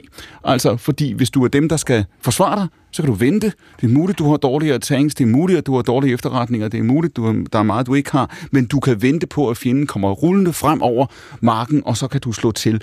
Det er jo det, ukrainerne kommer til at møde nu. De gør det faktisk allerede. Nu er det en angrebskrig i citationstegn, fordi de skal erobre territoriet tilbage. Hvor let bliver det? Jamen, det bliver rigtig svært, og, og som du siger, jamen, altså, i, i landkrig, der taler man generelt om, at det er defensiven, der er stærkest, og det er dem, der skal ud og, og angribe, som, øh, som har alle ulemperne, og det er jo det, ukrainerne så kommer til at leve med nu, og det vil også sige, at der, hvor vi øh, hidtil har snakket om, at der har været måske en fordelagtig, kan man sige, hvis man kan sige det sådan, mm. ratio imellem, hvor mange tab ukrainerne havde i forhold til, hvor mange russerne havde. Det kan godt være, at det faktisk kommer til måske at, at blive anderledes nu, fordi vi må forvente i hvert fald, at de ukrainske tab bliver større, når det nu er dem, der er i offensiven. Ja, og så skal de også træffe en beslutning her, som vel bliver den svære beslutning, nemlig hvor travlt føler de, at de har. Du sagde det her med sommeren før, ikke? Altså, der er ikke nogen tvivl om, det er i hvert fald den forventning, vi har bygget op i Vesten, at det er nu. Altså, det her skulle gerne ske nu, mens Europa stadig bakker op på god afstand af et amerikansk præsidentvalg, og nu skal Ukraine gerne demonstrere for hele verden, hvor, hvor svage russerne er. Ja, altså det, det er nu, ikke? Men altså det der vindue, det løber frem til omkring oktober måned eller sådan noget. Så jeg tror ikke, ukrainerne som sådan føler, at øh, det behøver at gå vanvittigt hurtigt mm. lige her i, øh, i juni. Altså, øh, hvis resultaterne bare melder sig i, skal vi sige, september for eksempel, så er det jo også rigtig fint. Hvad er du mest øh, i spændt på? Hvad er du mest i tvivl om i forhold til, hvad, hvad Ukraine kommer til at gøre, hvor de kommer til at lægge vægten? Jamen, jamen altså, vi, vi kender jo i virkeligheden ikke styrkeforholdet mellem parterne, og det der med at så se, hvad, hvad kommer overhovedet til at kunne lade sig gøre, mm. øh, Øh, det, det bliver virkelig interessant. Øh, så jeg, jeg synes, ukrainerne har været gode til at forberede det her, skabe nogle vilkår øh, for, øh, for, for succes, men altså, russerne står jo stærkt, og de har jo så også haft god tid til at forberede sig på sådan en forsvar. Er du i tvivl om, hvad Ukraines målsætning er? Der er jo en diskussion omkring Krim. Ikke? Hvordan kommer vi i Vesten til at stille os, hvis de går mod Krim, og hvis vi forventer, at det vil være en så vital interesse for Rusland, at Rusland kan finde jeg sagt, på, på, på, på hvad som helst. Det er et spørgsmål. Et andet spørgsmål, Anders Puk, er jo også at sige, når man, altså, hvor, hvor, hvor, hvor ambitiøse er ukrainerne? Forestiller de sig, at de skal tilbage i Europa det hele? Når du ser på deres forberedelser og på det, de kæmper nu, er det en krig for at få det hele tilbage? Jamen, det, det er det formentlig. Jeg tror, det jeg vil sige sådan rent militært, øh, så handler det lige nu om at skære området over i to, og det mm. logiske at gøre bagefter, det, hvis det lykkes at gøre det her med at angribe ned sådan cirka på midten, det vil være bagefter at koncentrere sig om den vestlige del. Det vil sige i første omgang her området og så bagefter Krim. Fordi det er områder, som man fra ukrainsk side kan øh, kontrollere, altså hvor man kan angribe russernes logistik rigtig godt. Og det vil sige, jeg tror måske faktisk ikke, at det kommer til at være sådan, så de tilbageråber det hele, og så kan vi have Krim og diskutere til sidst, om Nå. det måske skal stoppe eller fortsætte. Jeg kan godt forestille mig, at Krim kan komme i spil tidligere i sådan en krig. Ja, og der er også en, en politisk dimension her, ikke? i forhold til, øh, hvis, hvis ukrainerne, kan der være en, et taktisk hensyn for dem også, hvis de ved, at vi i Vesten vil, vil være lidt bekymrede i det øjeblik, de rykker mod Krim, men de siger, at det er afgørende for dem lige meget, hvad russerne øh, truer med, at de så, endda sagt, rykker det, rykker det frem på listen over ting, de ønsker at, at få tilbage i Europa. Ja, altså om, omvendt kan man jo også sige, hvis ukrainerne gerne vil presse russerne til at, øh, at, at stoppe den her krig, jamen, så er de jo også nødt til at, at, øh, at, at gå efter noget, som vil gøre rigtig ondt på russerne. Så det kan virkelig også være et forhandlingsudgangspunkt? Ja, det, det, det kan det jo godt. Altså på en eller anden måde er de i hvert fald nødt til at gå efter noget, som, øh, som kunne få Putin til at stoppe den her krig. Nu skal resten af bordet også have mulighed for at stille spørgsmål til, til Anders som lidt. Jeg kunne godt tænke mig at spørge, nu siger du det der, før jeg spurgte dig, hvad du var spændt på. Du siger, at vi kender i virkeligheden ikke altså, øh, styrkeforholdet. Mange af de efterretninger, vi får omkring tabstal, øh, tab, øh, såret osv., det er jo også, kan man sige, om ikke fiktive tal, så i hvert fald tal, der kan fortolkes rigtig meget på. Øh, Anders Puk, hvilken forskel øh, gør det for den her øh, modoffensiv? Dels nu taler du om den forberedelse, Ukraine har gjort sig, men også, at de har fået nye våben. Også af de våbensystemer, som er blevet leveret over de sidste halve år, hvor man tror, at de har haft tid, på, øh, tid til at, at, at, at, at tage, tage i brug. Hvor afgørende bliver det, fordi man må bare også konstatere, at i det øjeblik, at man, man skyder på hinanden, så kan man blive lige så dræbt af en, af en granat, der er 50 år gammel. Ikke? Jo, men helt sikkert. Men, men det er jo afgørende, at Ukraine har fået mere materiel, og vi var kommet til et sted, hvor der var simpelthen bare ikke mere gammel sovjetmateriel i, øh, i, i Vesten, som vi kunne give til dem. Vi var nødt til at, at give noget af vores eget. Øhm, og, og så er det jo afgørende, Ukraine har fået rigtig meget, men det er øh, også afgørende, at der er mere på vej. Så, så ukrainerne kan godt tillade sig at tabe noget, og altså miste noget af mm. det her i løbet af sommeren, fordi der er flere leverancer på vej i de kommende år. Dragstad, du må her. Øhm, noget af det, der bliver diskuteret, kan jeg se, af meget eksperter, det er det her med luftherredømmet, altså om, om sådan en offensiv overhovedet kan lykkes, så længe at Rusland har ligesom luftherredømme. Hvis vi kigger på krig gennem de sidste mange år, så er det det, der har i sidste ende afgjort det. Hvad, hvad er din vurdering?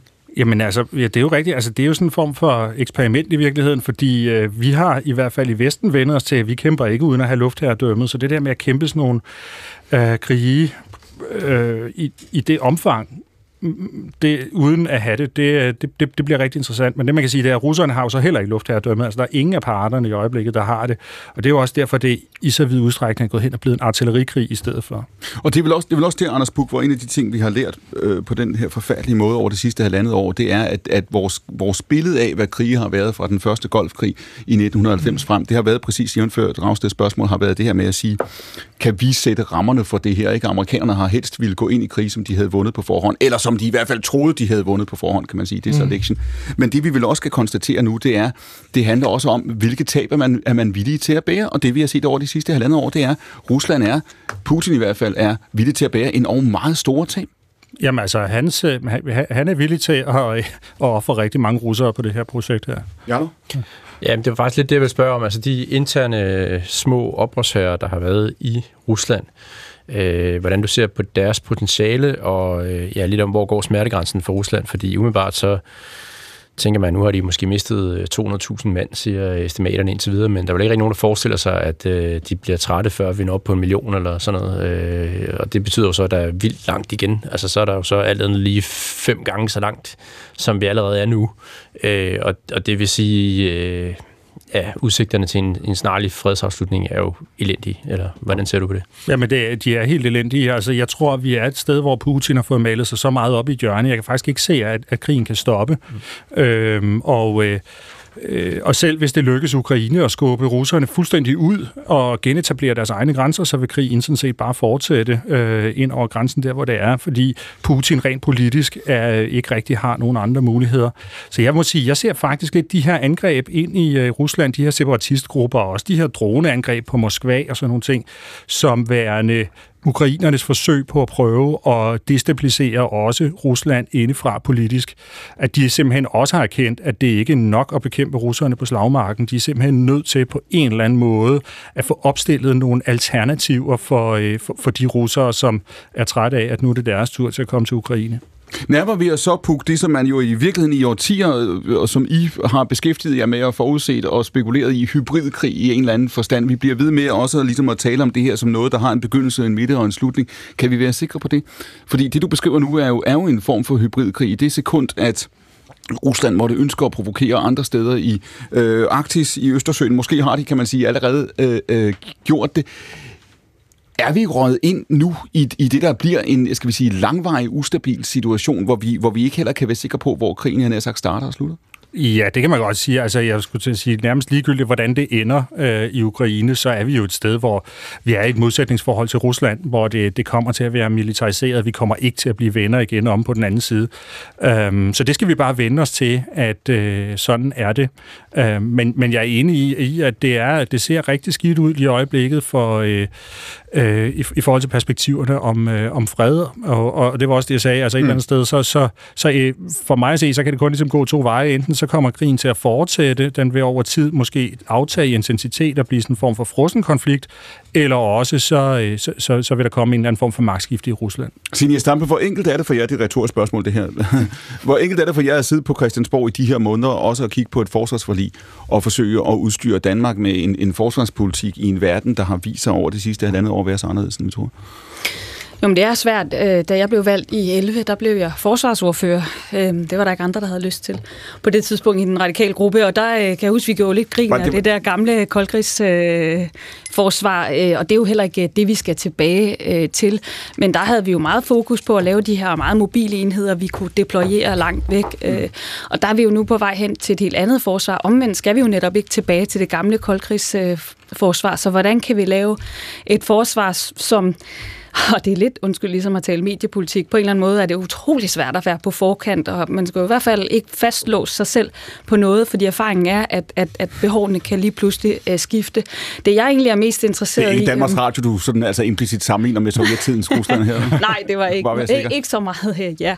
Men det, jeg egentlig jeg godt kunne tænke mig at høre dig om, nu ved jeg ikke lige, om, om det er noget, du, du så meget, ved så meget om, øh, eller jeg, jeg kender ikke det her, altså det er jo bare, krigen i Rusland og Ukraine er, handler jo om meget mere end bare krig og fred.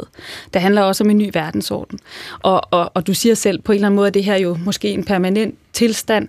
Øh, og hvad gør det i den store, altså den store kamp om ikke ligefrem verdensherredømmet, men, men værdierne i verden, og, og, og måske skal vi også snakke Kina senere, altså en ny verdensorden, hvor der ikke bare er Vesten, der er flere forskellige magter. Altså ender Rusland med at blive et forarmet, øh, ustabilt regime, en form for sådan en lydstat for Kina, som den store nye pol, eller hvad? Hvordan ser du det lange perspektiv i det her? Og på en eller anden måde, så på den ene side, så får vi jo at vide, at vi skal måske i højere og højere grad tænke øh, vores forsvarspolitik i en sammenhæng, hvor EU ikke bare kommer flyvende og hjælper Mm. os, så vi skal have fokus på vores eget nærområde, løse de her konflikter selv. Omvendt, så, så kan det jo være, at det overordnede sikkerhedspolitiske perspektiv bliver mere globalt. Altså ikke bare bliver vi jo vant til at tænke, at det er Mm. mm. øh, Europa, øh, Balkan, Østeuropa, og så er det Mellemøsten, lidt Afrika. Mm. Men det, at, at sikkerhedspolitik lige pludselig har en anden, helt anden global dimension, fordi Også det i højere og højere grad bliver Vesten mod Kina. Hvad, hvad, hvad, hvad er det her for en brik i det store, store politiske spil? Og, og hvad er vores perspektiv ind i det? Ja, man kan sige, det, det er jo helt Det det, man rigtigt. kalder, det er det, man kalder et godt, godt koncist spørgsmål. Ja, der- der- jeg, jeg ved godt, jeg ikke skal kaste med sten, når jeg selv bor i glas. Men det- ja, undskyld. Ja. Der, der, der er jo mange vinkler på det, ikke? men det er fuldstændig rigtigt, som du siger, at russerne havde jo en forventning om, at det her det skulle speede den der proces op imod det her multipolære samfund, hvor Vesten ligesom blev pillet ned fra piedestalen. Ja. Og på en eller anden måde, så det der er sket, det er jo, at Rusland er på vej til at blive pillet ned. Ja. Og i, i stigende grad bliver sådan en, en form for lydstat for, øh, for Kina. Øhm, og, øh, og det tror jeg ikke helt var, øh, var planen fra russisk side. Omvendt kan man sige, at russerne vil jo blive ved med at være der. Mm. Øh, I hvert fald som en regional magt i Europa. Øh, der, der vil de jo blive ved med at, øh, at, at, at spille en rolle. Og jeg tror jo også, at en af kinesernes bekymringer mm. i øjeblikket vil jo også være, at det er jo ikke i deres interesse, at Rusland forsvinder fra, øh, fra hele den her globale konf- øh, konkurrence. Frederik, hvad? Værsgo. Øh, ved vi, altså, øh, jeg ved heller ikke, om det er noget, du, du egentlig ved så meget om, men, men øh, sådan, hvor, altså, befolkningerne i vestens opbakning til, jeg så nogle tal, der viste, at, at moralen, i hvert fald i vores del af, af, af Europa, i forhold til den her krig, er, er ret god, men men hvordan vurderer du øh, sådan øh, moralen i Europa og i NATO i forhold til at blive ved med at støtte øh, Ukraine? Fordi noget af det, som jeg selv er meget bekymret for, det er jo, at vi har jo ikke en kultur for, at vi ligesom er villige til at ofre noget som helst når det virkelig gælder. Altså jeg kan huske, i starten af den her krig, så øh, kørte Putin sådan noget intern propaganda i mm. Rusland, hvor han sagde, bare vent, altså Vesten er dekadent, og de elsker at drikke og æde og danse på bordene til en lyse vogn, og hvis de ikke kan få lov til at gøre det, så øh, øh, i lang tid, så vil de øh, falde til patten. Altså os russere, vi er i stand til at lide. Vi ved, hvad det vil sige ikke at spise og kunne drikke og mm. have lange vintre og sådan noget. Så hvad, hvad er perspektivet i forhold til at vedblive med at have en høj moral i forhold til Ukraine? Puh. Altså umiddelbart tænker jeg faktisk, at det er okay, ikke? fordi mm. de største, hvad skal man sige, ofre vi skulle give, de kom jo lige i starten, mm. da der blev øh, lukket for, øh, for russisk gas og alle Mm. de der ting. Men efterhånden så er vi jo faktisk kommet hen et sted, hvor at vi har fundet løsninger på de der ting, og det går egentlig okay. Altså vi kan godt, at vi har råd til i Vesten at øh, understøtte en krig i Ukraine mm. i, øh, i temmelig lang tid, øhm, og det vil russerne altså have svært ved at konkurrere med. Se, Libak, øh, lad os lige prøve at holde fast i det spørgsmål et øjeblik, fordi det er jo fuldstændig rigtigt, som Frederik Vad siger. Det var det, der var, var frygten for et år siden. Er du overbevist om, at det samme ville gøre sig gældende i det øjeblik, at Putin siger, hør her, hvis I nærmer jer Krim, så bruger jeg taktiske atomvåben. Hvad så? Kan det ryste Europa? At det ryster jo allerede Europa, fordi det siger han jo hele tiden. Men hvis man ser på de øh, dynamikker, der er i de forskellige lande, så kan man se, at øh, hvis krigen den trækker ud i mange år, Vietnamkrigen varede jo altså 20 år, mm. for eksempel, øh, så vil stemningen nok ændre sig. Der skal være valg i Slovakiet til efteråret, mm. og i Slovakiet for eksempel, der øh, står et parti, som, øh, som gerne vil have en tilnærmelse til Rusland til at vinde. I Østrig, der øh, Frihedspartiet ligger til at rydde bordet, og Frihedspartiet har også et tættere øh, forhold til Rusland. Vi kan se, at AFD i Tyskland, der også vil have et tættere forhold til Rusland, aldrig har fået... Øh, aldrig øh, har fået øh, flere stemmer, mm. eller ville få det i meningsmålingerne, hvis, øh, hvis der var valg nu. Vi skal også gøre os klart, så siger man, jamen nu er der en modoffensiv, så det kommer ikke til at vare lige så længe som Vietnamkrigen. Og det er fuldstændig rigtigt, det gør det forhåbentlig ikke. Mm. Men jeg vil gerne sige en ting, og det er, at kineserne er begyndt at levere pansrede mandskabsvogne til, øh, til ukrainerne. Øh, det siger Ahmed Kaderov, Tjetjeniens leder. Og jeg tror, at, øh, at kineserne de vil optrappe deres militær støtte til Rusland i takt med, at Vesten gør det. Jeg kan også se, at de nu, det ved jeg ikke, det er jo en helt vild dramatisk udvikling, at kineserne har øh, indgået en aftale med Cuba, hvor de nu bygger et overvågnings øh, base, milliarder af dollar, for Cuba. Den mm. er, den er, af, øh, den er øh, hvad hedder det, underskrevet, den aftale, så de kan aflytte halvdelen af USA. Mm. Det er et signal om, at Kina går ind nu. Jeg siger ikke, at Kina går ind officielt og leverer en masse våben, men jeg siger, at øh, de specifikationer, i hvert fald øh, ifølge, øh, der er på den kamp, hvor, eller den pansrede øh, mandskabsvogn, de er klare. Det er ikke bare et rygte. Nej. Altså, de er gået i gang med også at levere øh, om ikke offensive øh, våben, så i hvert fald mere øh, og, sofistikeret militært Er sandheden ikke den, Anna Libak, at det, som har været i virkeligheden vestens øh, øh, svar på det her, eller vestens ønske det sidste år, øh, præsident Bidens ønske og, og målet i virkeligheden har været at sige, lad, lad os nu, hvis ukrainerne har en mulighed for at vinde, hvis vi har mulighed for at ydmyge Rusland her, så det være en sejr for det europæiske sammenhold, for det vestlige sammenhold, så er det altså 1-0 til os, havde jeg nær sagt, og så alt, hvad du lige har beskrevet, hele hele spørgsmålet om russisk-kinesisk øh, akse, alt det der, så, så står vi dog trods alt det stærkere. Altså, der har været et ønske også blandt vestlige politikere. Vi sætter også herhjemme, vi skal tælle med SVM om lidt, vi sætter også herhjemme et ønske om at sige, nu, nu er det Ukraine, det handler om. Ikke? Vi tror, at vi måske kan tage den her hjem af ukrainerne, øh, øh, kan vinde, og så står der 1-0 til os. Ikke? Altså, der, politikerne har et ønske om, og kan man sige, fokusere isoleret set på det. Ikke? Jo, og det har de jo også øh, på grund af det, vi diskuterede i, i første time, mm. nemlig at, at uh, tilliden til øh, systemerne.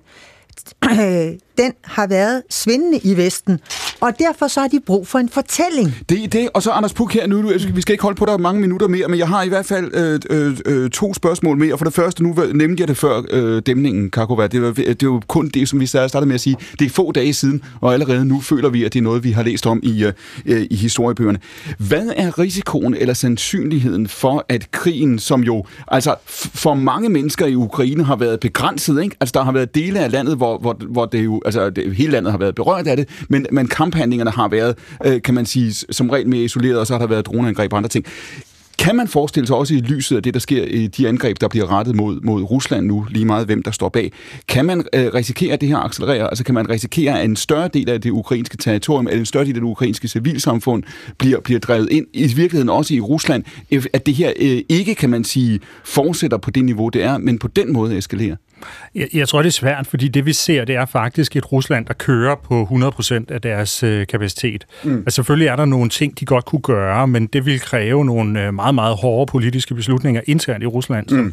Putin i hvert fald indtil nu ikke har været villig til at, øh, at, at, at gøre. Altså sådan noget med at, at erklære, at det er en rigtig krig, hvor der er generel mobilisering af hele samfundet ja. og, øh, og sådan nogle ting. Altså det har han været tilbageholdende med simpelthen. Og jeg vil også sige, at i virkeligheden så er jeg egentlig også tvivlsom over for, hvor mange flere soldater russerne ville have udrustning til at opstille, for eksempel, så, end det vi ser nu. Så, okay, så, så, de, så de kan blive ved, når også når Jarlov siger før, hvor mange de måske har tilbage, så siger du, det kan godt være, at de kan blive ved over tid, men deres, Putins mulighed for at, at gå ind og eskalere nu på kort sigt, den er, den er ja, de, de, de er ikke specielt store, nej. Sidste spørgsmål. Hvad er du selv mest spændt på. Hvad holder du selv mest øje med i de kommende uger? Jamen det bliver da, øh, hvordan det går for, for ukrainerne det her. Om vi begynder at kunne se nogle indikationer af, at øh, ukrainerne enten øh, får succes, eller de ikke gør, fordi det ved vi faktisk ikke nu. Men det er svært det her, ikke? Fordi de kan tabe et slag, og de kan tabe to, og de kan tabe tre, og så alligevel Ja, helt sikkert, men altså på en eller anden måde, så er de jo nødt til på et tidspunkt at få skabt noget momentum over de kommende måneder, hvis det er. Må, må jeg spørge om en ting? Meget kort. Hvis ikke det momentum kommer, jeg har bare set nogle analyser, der siger, at hvis ikke det kommer, altså hvis man ligesom får en sådan stalemate, hvor ingen af parterne, om så må sige, kan rykke frem, at det kunne åbne vej for forhandlinger, som måske kunne lede frem til en retfærdig fred. Hvad er din vurdering af det? Nej, jeg ser ikke for mig, at det som sådan skulle, øh, skulle føre til en afslutning af krigen. Det kan føre måske mod en frossen konflikt, hvor krigen fortsætter på et lavere niveau. Men umiddelbart, hvis vi ikke har succes her til sommer, så må vi jo bare gå i tænkeboks og sige, hvad er det, der så skal til næste år for at prøve en gang til. Uh, og det kunne være, at det var det der luftherredømme, som, uh, som du var inde på lidt tidligere, der så kunne være det, der kunne lø- løsne op for det næste år. Så du siger, ideen om, at det her skulle, skulle altså vække en erkendelse både i, både i Kiev og Moskva, nu må vi hellere tale fred, det er meget, meget langt. Jamen, det kommer det ikke til at ske. Altså, der er det slet, slet ikke der, russerne er. Det siger Anders Buk. Tusind tak for din tid, for at du vil gøre selskab her. Vi bor jo altså også udlandsredaktør på Weekendavisen Anna Libak, debatredaktør på Berlingske Colin Young, og så ikke færre end fire folketingsmedlemmer, nemlig Pelle Dragsted, Frederik Vad, Senior Stampe og Rasmus Jarlov. Mit navn er Clemen Kærsgaard, og det her det er jo altså direkte frem til klokken 16 P1 søndagsavis. Vi diskuterer ugens vigtigste nyheder, men måske i virkeligheden tidens vigtigste nyheder. Og nu vender vi os i den sidste halve time af programmet tilbage mod Danmark.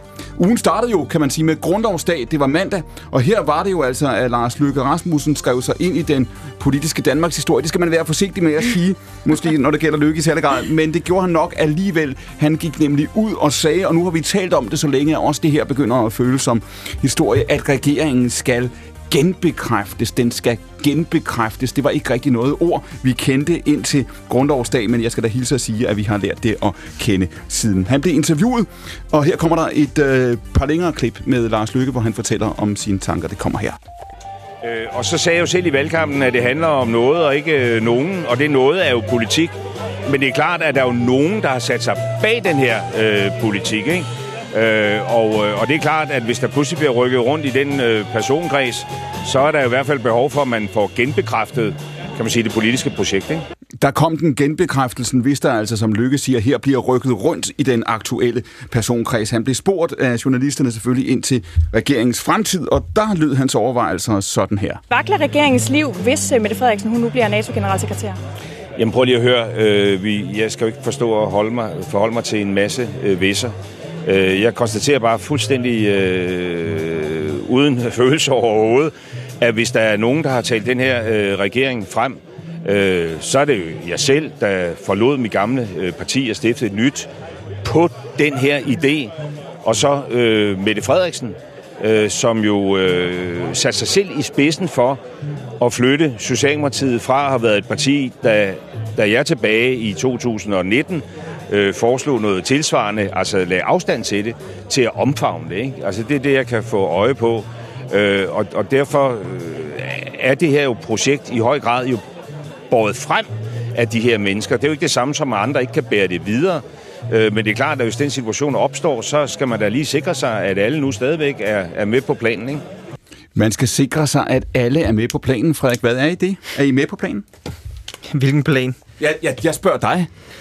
Altså, jeg synes jo... Har, det, har I en?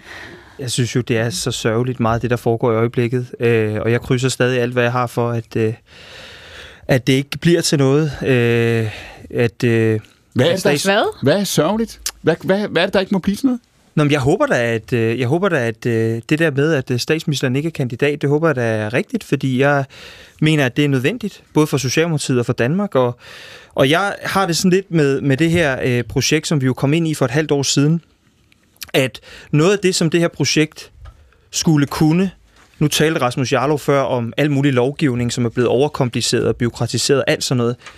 Altså, det var jo noget af det, som vi skulle til at gå i gang med. Altså, hvis, når jeg sidder i Folketingets udvalg, så kan jeg jo både høre fra enhedslisten over til Danmarksdemokraterne. Det, man efterspørger på begge sider, det er jo mere regulering, det er flere minimumskrav, alt det der.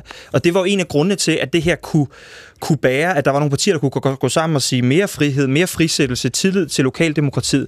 Og alt det der er vi jo ikke, er vi jo ikke gået i gang med endnu.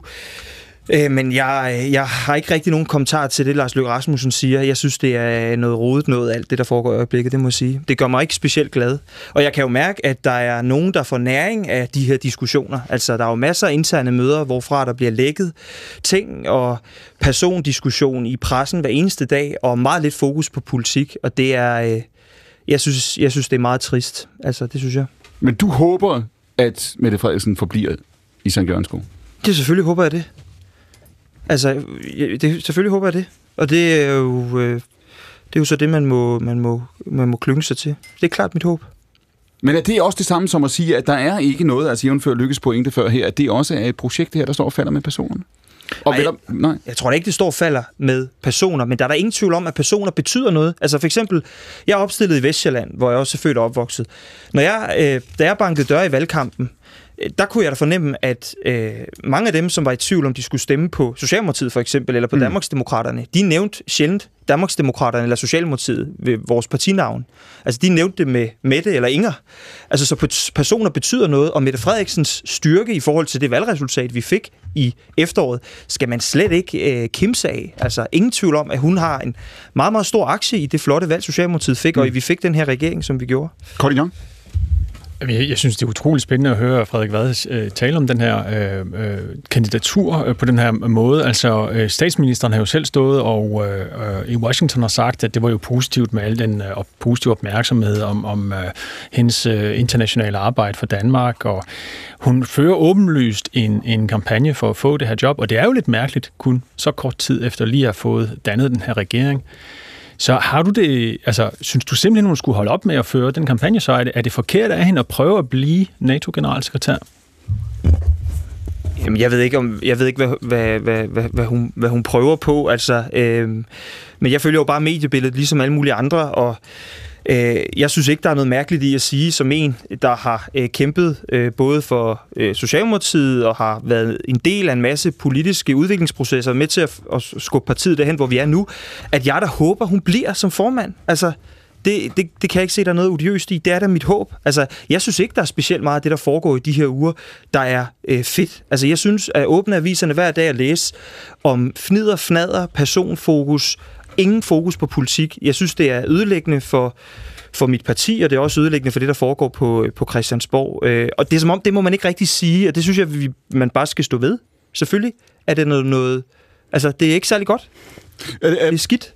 Et af problemerne her, man kan sige, det, det her vil, vil være dårligt for, for alle regeringer, ikke? Altså, at, de, at lederne af partierne reelt, kan man sige, åbner regeringsgrundlaget op. Det er jo i virkeligheden det, der er sket i den forgangne uge. Vi, kom, vi spiller et klip mere om, om, om lidt, Frederik Vad. Det er den ene ting. Den anden ting er vel også, at denne her regering blev født på argumentet om, som også din partileder Mette Frederiksen fremsatte for et år siden, at det her var nødvendigt. De her ofre var nødvendige. Vi er i en situation over for så store kriser, at alle mulige andre partipolitiske hensyn måtte lægges til side. Det er ikke det, der sker nu, vel? Øh, Jeg ved, jeg ved faktisk ikke, hvor meget mere jeg vil sige om det, fordi øh, der er jo rigtig mange, der får næring af de her diskussioner, og man kan svare på de her spørgsmål på måder, der kan antænde nye bål rundt omkring. Så jeg tror Det må faktisk man ikke. Man jeg må ikke tror- antænde bål, ved du godt, Jeg, der er... jeg, jeg tror faktisk ikke, jeg rigtig Bålforbud. vil forholde mig til det, du siger lige der. Jarlov?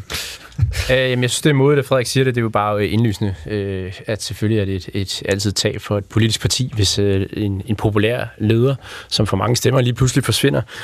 og jeg synes da også, at det vil være endnu et eksempel på, hvordan øh, regeringen har snydt vælgerne. Altså, der var jo mange vælgerbedrag under valgkampen, øh, især fra venstre side, øh, hvor man lovede både, at man under ingen omstændigheder vil støtte Mette Frederiksen som statsminister. Man lovede, at der skulle komme en undersøgelse af, af Mink-sagen, og så løb man fra det hele, fordi man fik ministerposter.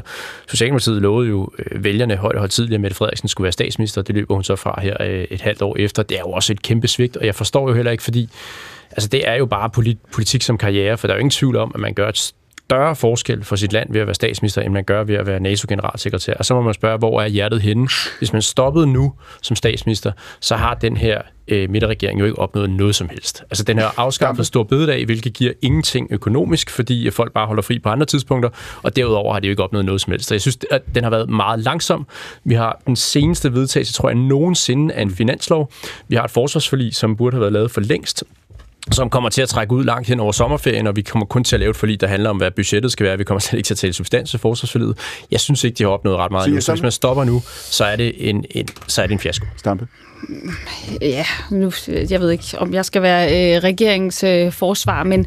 skal men, men det, det er en ledig position, kan man sige. Ja, det, det, der er meget, vi synes, den ikke gør rigtigt. Men, altså, det radikale men, venstre plejer jo generelt ikke at være bange for at indtage upopulære synspunkter. Nej, nej øh, det, er, det er vi ikke. Men, øh, men, men prøv lige at høre her. Jeg, jeg, jeg sad og trak lidt på smilbåndet, da jeg hørte Lars Lykke, fordi hvis der er en, vi alle sammen har gået og spået en international karriere inden for meget kort tid, så er det Lars Lykke. Det ved jeg ikke, om man må sige live på radio, men det har vi jo alle sammen snakket om, at han skulle sendes til EU, og han gerne vil afsted. Det her, det var en tredje sten, og når han forsvinder, så, så ved vi jo ikke, hvad der er tilbage af det parti. Det må vi se. Det kan være, at øh, hvis øh, Mette hun øh, rører til NATO, så er der altså ikke flere øh, store internationale topposter til danskere. Det ved vi ikke. Men, men, og så har vi Venstre, som lige nu har en, en, en, en, øh, en konstitueret formand, eller en anden ledelse. Og jeg vil sige, den positive vinkel på det her, helt ærligt, det er der, altså kunne vi komme et sted hen, hvor det hele ikke er så personafhængigt. Nu siger du, Frederik, det er Mette Frederiksen, og det er hende hele, altså hun er jo solen i, øh, i det her solsystem, alle mm. drejer sig rundt om. Jeg synes ærligt talt, det er forfriskende, at, at Venstres formand kan tage hjem, og der kan komme nogle andre ind. Der kan der komme en øh, fra en helt anden landsdel, som ikke har været landspolitik, og, og faktisk øh, gøre det rigtig udmærket. Det kan selvfølgelig godt være, at, øh, at vi ved, ved, ved, ved næste valg, at, at der klarer regeringen det måske ikke godt, fordi at det mm. alligevel, så er der for få personer osv., men fordi at jeg har ret i, at meget er personafhængigt, men egentlig synes jeg jo, at eksperimentet er meget forfriskende, ja, lige, at det handler om lad, konstruktionen, det handler faktisk om det. noget og ikke Anna nogen. Libak, Anna Libak, kunne man forestille sig, apropos det, som Stampe siger her til sidst, kunne man forestille sig, at præcis det her var tilfældet? Altså, at der er noget i den her SVM-regering, der er noget i analysen, der er noget, de ønskede om et brud med politik, som egentlig er rigtig nok, som statsministerens person måske skygger for, der har været en stor bededag osv. Men, men uh, det der med at sige, at det her projekt kan man nødvendigvis dømme ud efter et halvt år en fiasko, siger uh, Jarlov før. Er det ikke for tidligt at sige det? Altså i politik er alting øh, for tidligt, men jeg vil sige, at øh, jeg... Øh, tror, ja. at hvis du spørger danskere på gaden, ja. hvad har den her regering lavet, så vil det eneste, de kan komme i tanke om, det vil være afskaffelsen af stor bededag. Mm. Og den voldsomme reaktion på det, fra befolkningens side også, gjorde, at regeringen øh, jamen, er, er, er frosset i øjeblikket.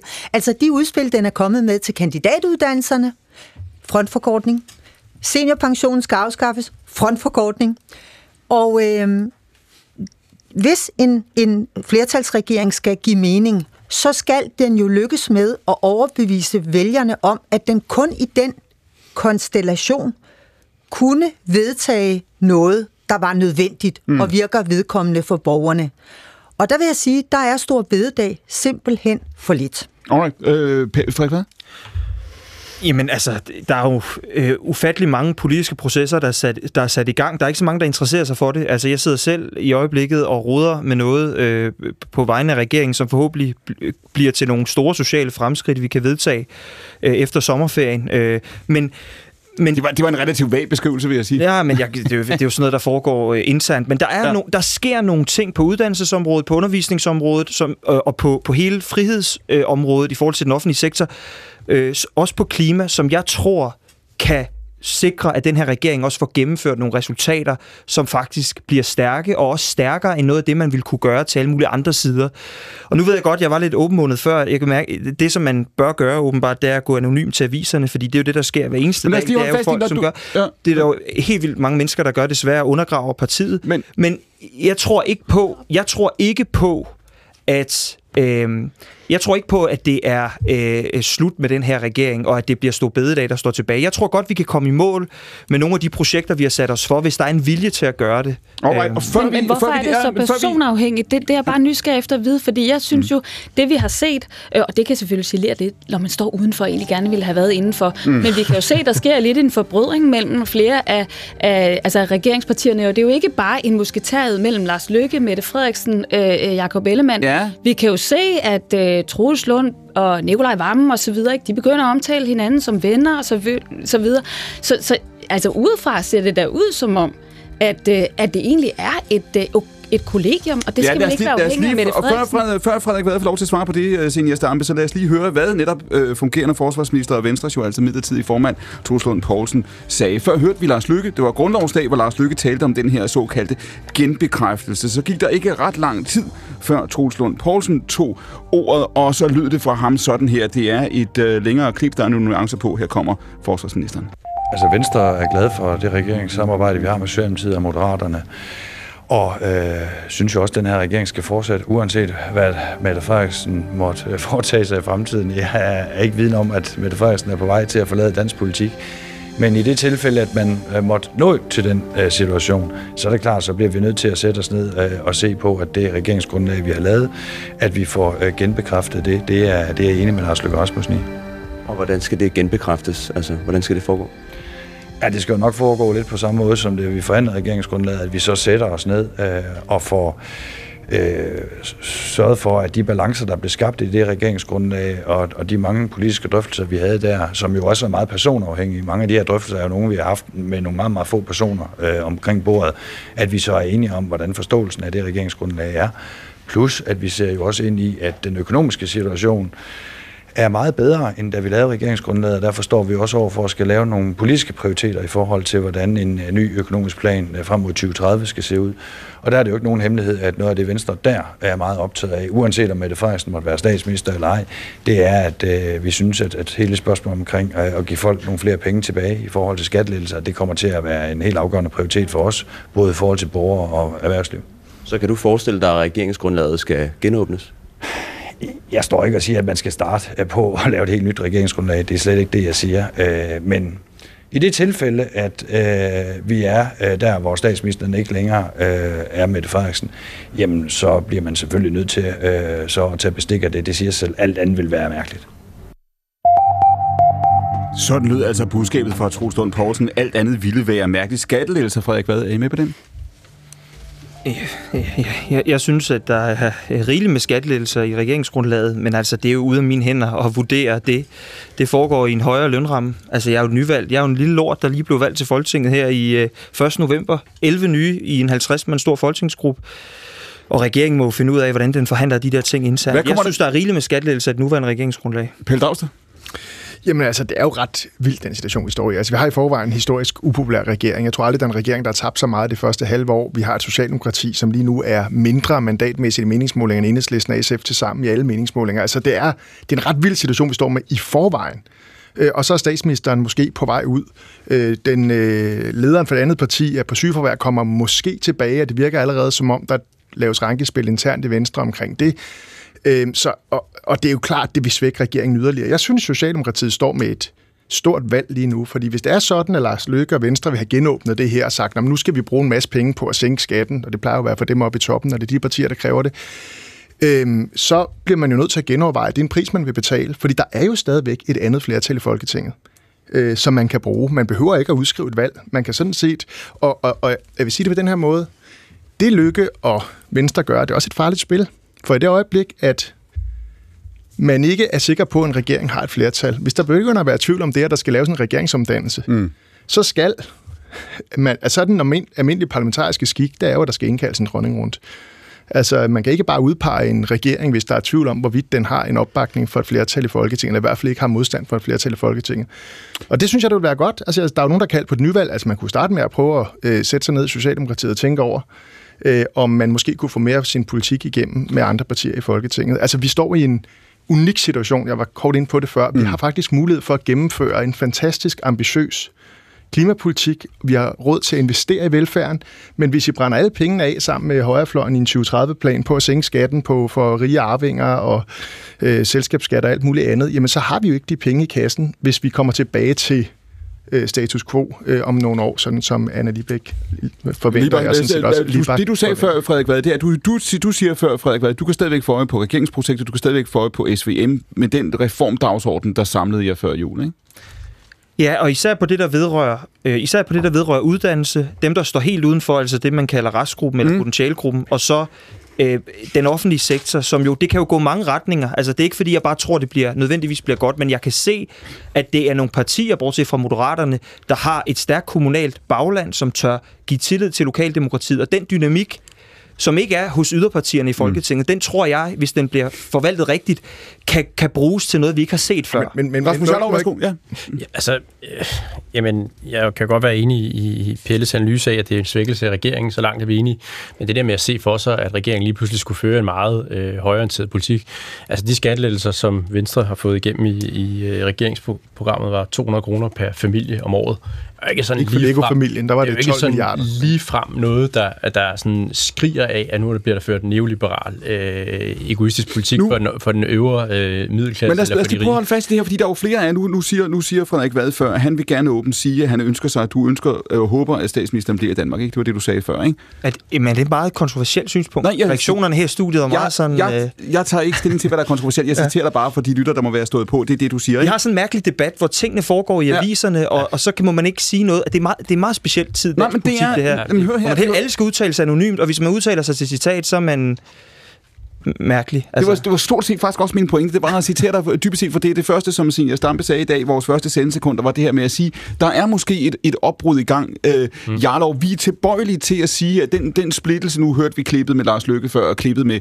øh, Troels Lund, det er jo åbenlyst for enhver, at det her har ikke været, kan man sige, klappet af på forhånd, at det her, det er partier, som har øh, divergerende interesser. Der er måske vælgere, der vil sige, hør her, det ved vi godt. Det undrer os ikke, at det er personlige ambitioner. Det undrer os ikke, at det er tre forskellige partier. Kan man forestille sig, at det er muligt i dag over for de her vælgere at være uenige, som man er lige nu, og alligevel få klinket vasen og komme videre? Jamen, det kan man sikkert godt forestille sig, fordi de er jo primært optaget af, hvad gavner dem selv og deres egne partier, og hvis de skulle have valgt lige nu, så vil de miste magten, så derfor kan man da sagtens forestille sig, at de holder sammen alligevel.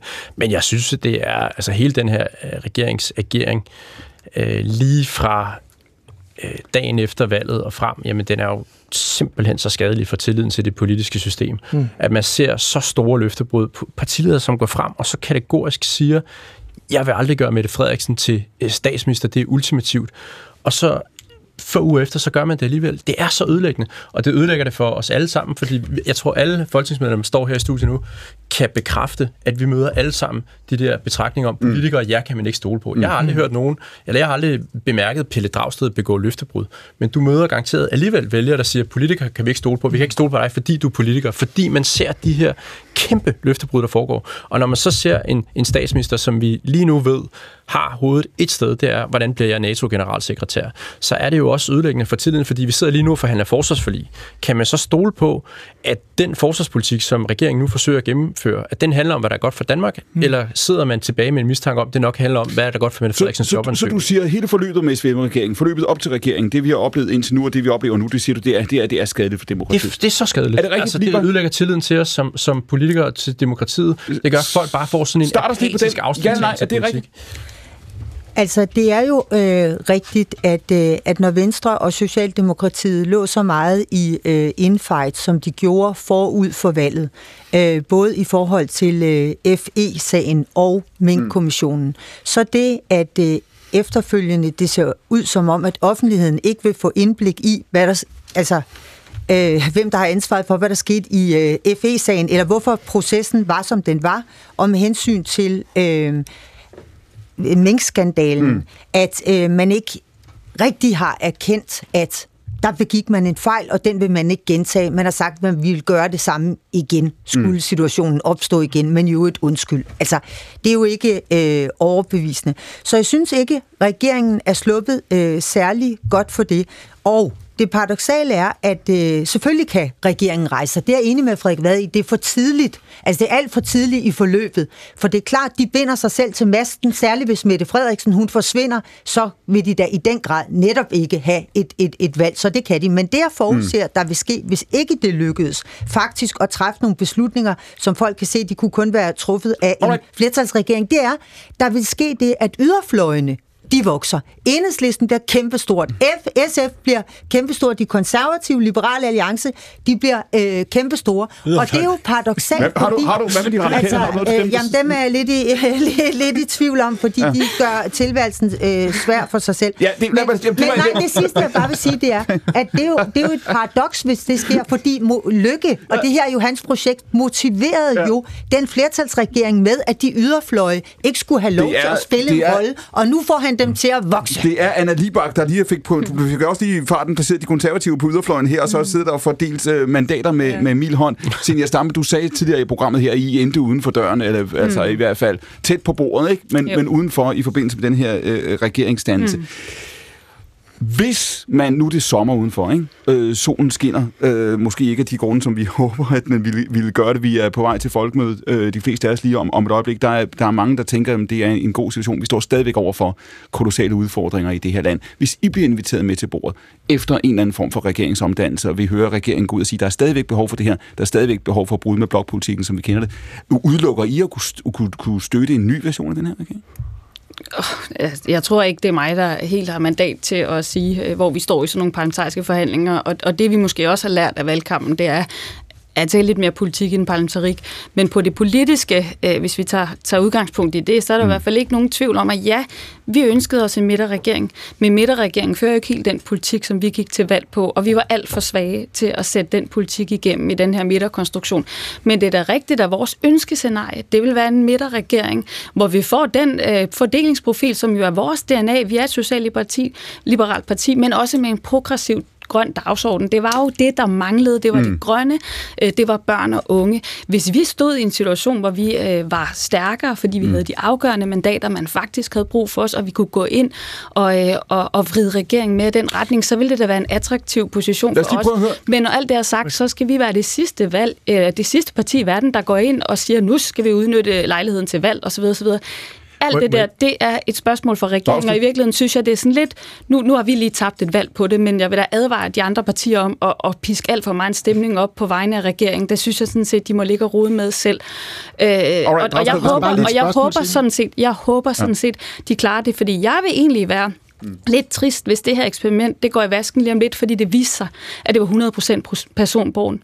Altså det var ikke kun én sol, det var øh, øh, tre øh, sole, øh, det var øh, Mette Frederiksen, det var Lars Lykke, øh, og så var det øh, Jacob Ellemann. Så bare for at opsummere, det skulle jo gerne bare for være et fælles projekt, så bare for at selvom de at vi er lidt uenige i projektet. Så bare for at opsummere de radikale position her. Ikke? Altså, vi vil sidste, gerne være solen i stedet, nej, ja, eller den fjerde sol. Nej, det sagde du ikke. Jeg, jeg siger bare, sidste sommer, der ønskede I at vælte Mette Frederiksen samtidig med, at I ønskede at genudpege hende. I ønskede ikke at indtræde i regeringen, og nu siger du, at I vil, vil begræde den, hvis den forsvinder? Jamen, nej, nej, jeg optimerer bare. Selve det her med, at vi har fået en midterregering, og vi har fået et opbrud ja.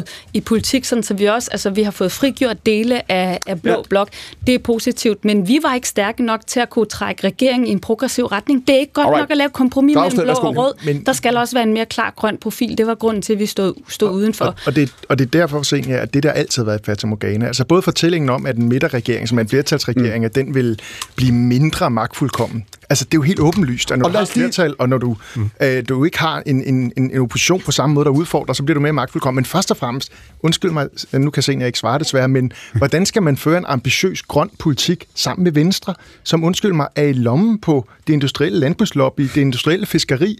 Altså, det, er jo, det, er jo, det, er jo, det er jo bund, undskyld mig, det er jo bunden naivt ting, at du får ikke en grøn ambitiøs politik sammen med højrefløjen i Danmark. Jeg, jeg skal, det får du sammen. Jeg, jeg, jeg, skal, jeg skal nå et uh, tog. Uh, men, men, men det havde vi jo haft bedre mulighed for, hvis de, vi havde haft de afgørende mandater. Det er jo der, nogen tager fejl, hvis de tror, det er nok at sidde i en regering. Det, det, der er afgørende, det er jo, at man sidder i en regering med en vægt med de afgørende mandater. Det er jo ikke ministerposten, det er de mandater, man kan bruge Alright. til at få han indflydelse igennem. Og der havde vi været en anden position, lige, vi havde, hvis vi havde haft de afgørende mandater. Ja, så der, og der havde vi blandt andet, der havde vi jo blandt andet, nej, altså i sidste ende handler, i sidste ende handler det hele jo om øh, magt. Altså hvis Venstre gerne vil ind i den her regering, fordi de godt kunne se, at de kunne mm. ikke lave en, en blå regering med den blå blok, der er mm. lige nu, øh, så vil det jo selvfølgelig være det, der var spørgsmål, om de så vil gå med til for eksempel at sætte mere ind i forhold til Alright. omstilling af landbruget. Se. Det tror jeg ikke er helt umuligt, fordi som Jacob Jar... Prøv som Jacob Jar... Nej, undskyld, Jacob.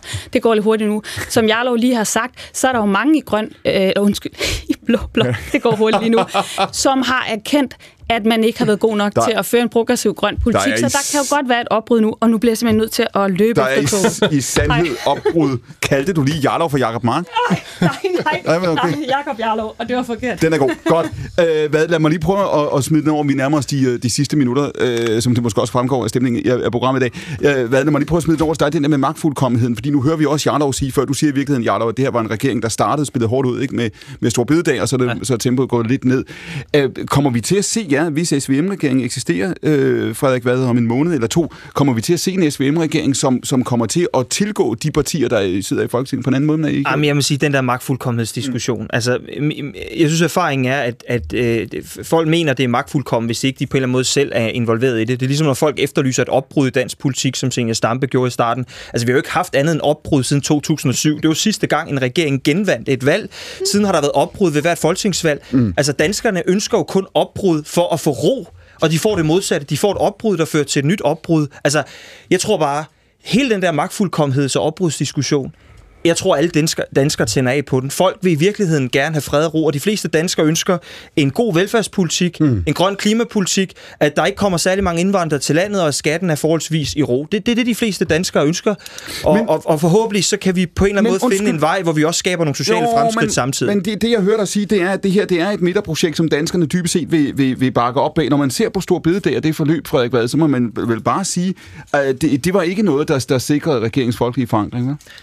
Nej, det var heller ikke noget, jeg selv gik, øh, gik til valg på, men, men, men jeg tror, øh, altså alt det her, det afhænger af, regeringen skal måles på resultaterne. Mm. Og hvis de beslutninger, der er taget det her sidste, det sidste halve år, betyder, at vi står om tre et halvt år og har leveret nogle af de største sociale fremskridt, for eksempel på uddannelsesområdet, for eksempel i nogle af dem, der er helt uden for fællesskabet, så mener jeg sådan set, det har været prisen værd. Kjørning Jeg synes, det er meget uh, interessant at se, hvor, hvordan den her regering nu skal gen, genfinde sin fortælling, fordi der var jo ligesom tre gode grunde, eller tre øh, grunde, jeg ved ikke, hvor gode de var, men der var tre, man, man har fået fortalt tre grunde til, hvorfor den her regering overhovedet skulle komme. Et, der var krise.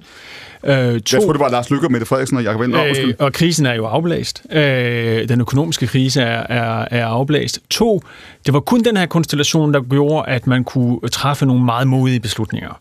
Øh, og nu synes modet så at, at være borte. Og tre, at det var en, man, man skulle se det her også som øh, Socialdemokratiets bevis på, at man var ikke det her magtfuldkommende parti. Man ville jo dele magten.